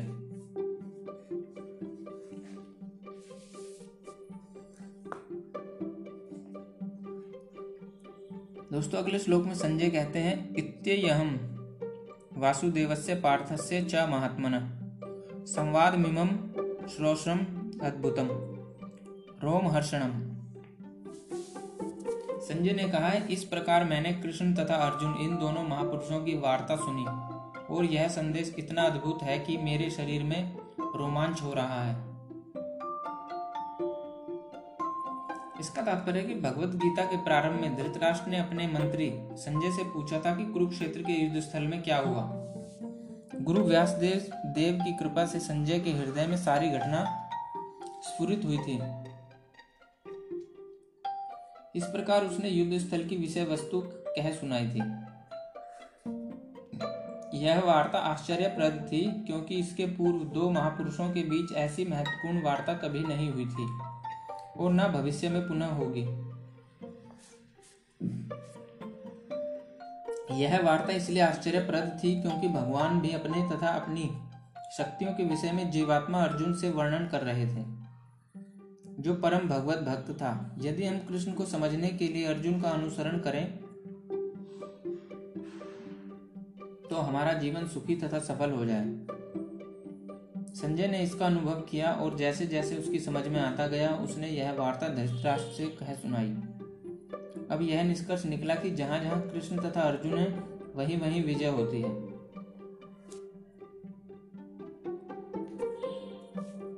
दोस्तों, अगला श्लोक है, व्यास प्रसादा अच्युत वानेत गुह्यमहम परम योगम योगेश्वर कृष्ण, साक्षात कथयते स्वयं।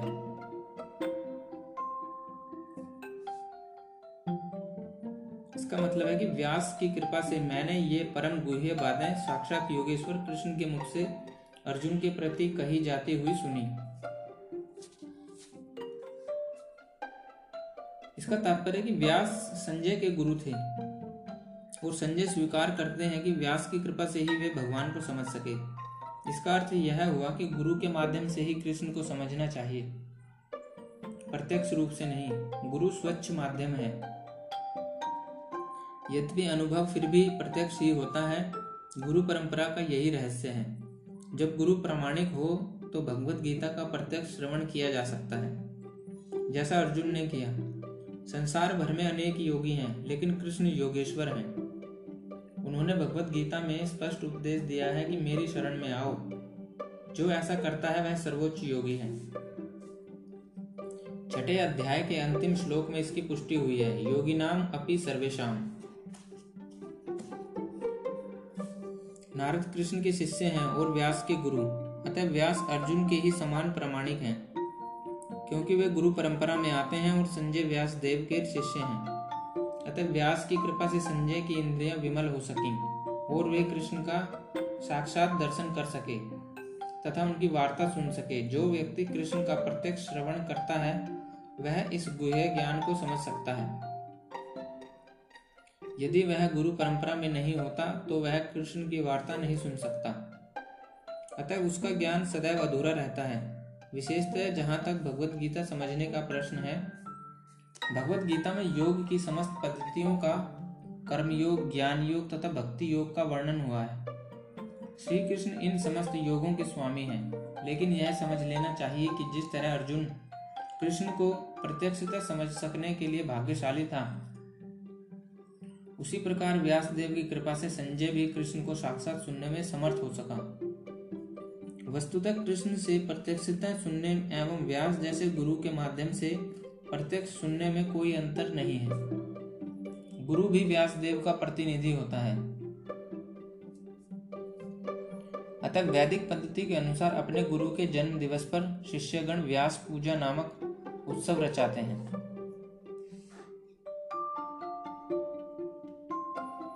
अगला श्लोक है दोस्तों, राजन संस्मृत्य संस्मृत्य संवाद मिमम मिमदम भूतम। केशव अर्जुनयो पुण्यम हर्ष्यामि च मुहुर मुहुर्मुहु। इसका मतलब है, हे राजन, जब मैं कृष्ण तथा अर्जुन के मध्य हुई इस आश्चर्यजनक तथा पवित्र वार्ता का बार बार स्मरण करता हूँ तो प्रतिक्षण आह्लाद से गदगद हो उठता हूँ। भगवत गीता का ज्ञान इतना दिव्य है कि जो भी अर्जुन तथा कृष्ण के संवाद को जान लेता है, वह पुण्यात्मा बन जाता है और इस वार्तालाप को भूल नहीं सकता। आध्यात्मिक जीवन की यह दिव्य स्थिति है। दूसरे शब्दों में, जब कोई गीता को सही स्रोत से अर्थात प्रत्यक्ष कृष्ण से सुनता है तो उसे पूर्ण कृष्ण भावना अमृत प्राप्त होता है। कृष्ण भावना अमृत का फल यह होता है कि वह अत्यधिक प्रबुद्ध हो उठता है और जीवन का भोग आनंद सहित कुछ काल तक नहीं, अपितु प्रत्येक क्षण करता है। दोस्तों, अगला श्लोक है तच संस्मृत संस्मृत रूप मत्यद्भुतम हरे, विस्मयो में महारान, महान राजन हश्यामी च पुनः पुनः। हे राजन, भगवान कृष्ण के अद्भुत रूप का स्मरण करते ही मैं अधिकाधिक आश्चर्यचकित होता हूँ और पुनः पुनः हर्षित होता हूँ। ऐसा प्रतीत होता है कि व्यास जी की कृपा से संजय ने भी अर्जुन का दिखाए गए कृष्ण के विराट रूप को देखा था।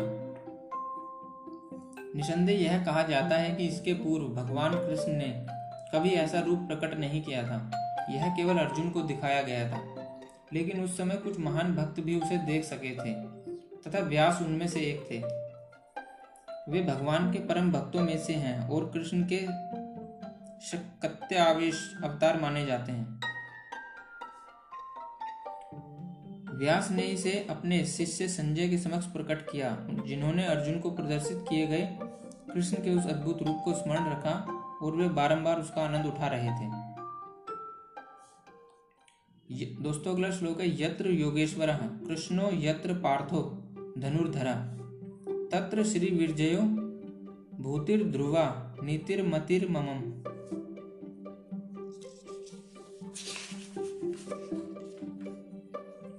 इसका मतलब है कि जहाँ योगेश्वर कृष्ण है और जहाँ परम धनुर्धर अर्जुन है, वहीं ऐश्वर्य, विजय, अलौकिक शक्ति तथा नीति भी निश्चित रूप से रहती है। ऐसा मेरा मत है। इसका तात्पर्य कि भगवत गीता का शुभारंभ धृतराष्ट्र की जिज्ञासा से हुआ।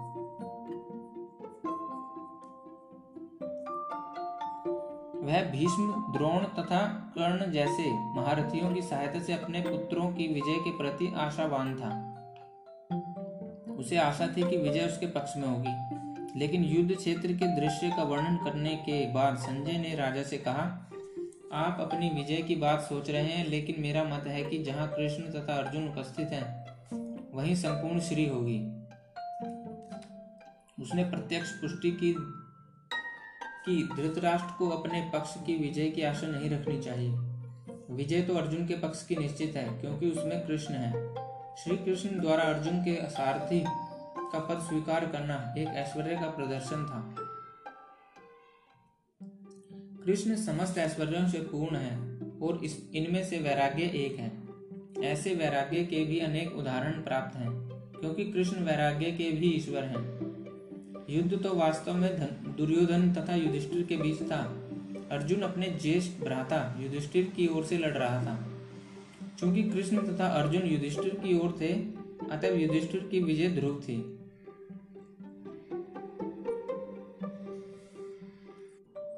युद्ध को यह निर्णय करना था कि संसार पर शासन कौन करेगा। संजय ने भविष्यवाणी की कि सत्ता युधिष्ठिर के हाथ में चली जाएगी। यहाँ पर इसकी भी भविष्यवाणी हुई है कि इस युद्ध में विजय प्राप्त करने के बाद युधिष्ठिर उत्तरोत्तर समृद्धि लाभ करेंगे।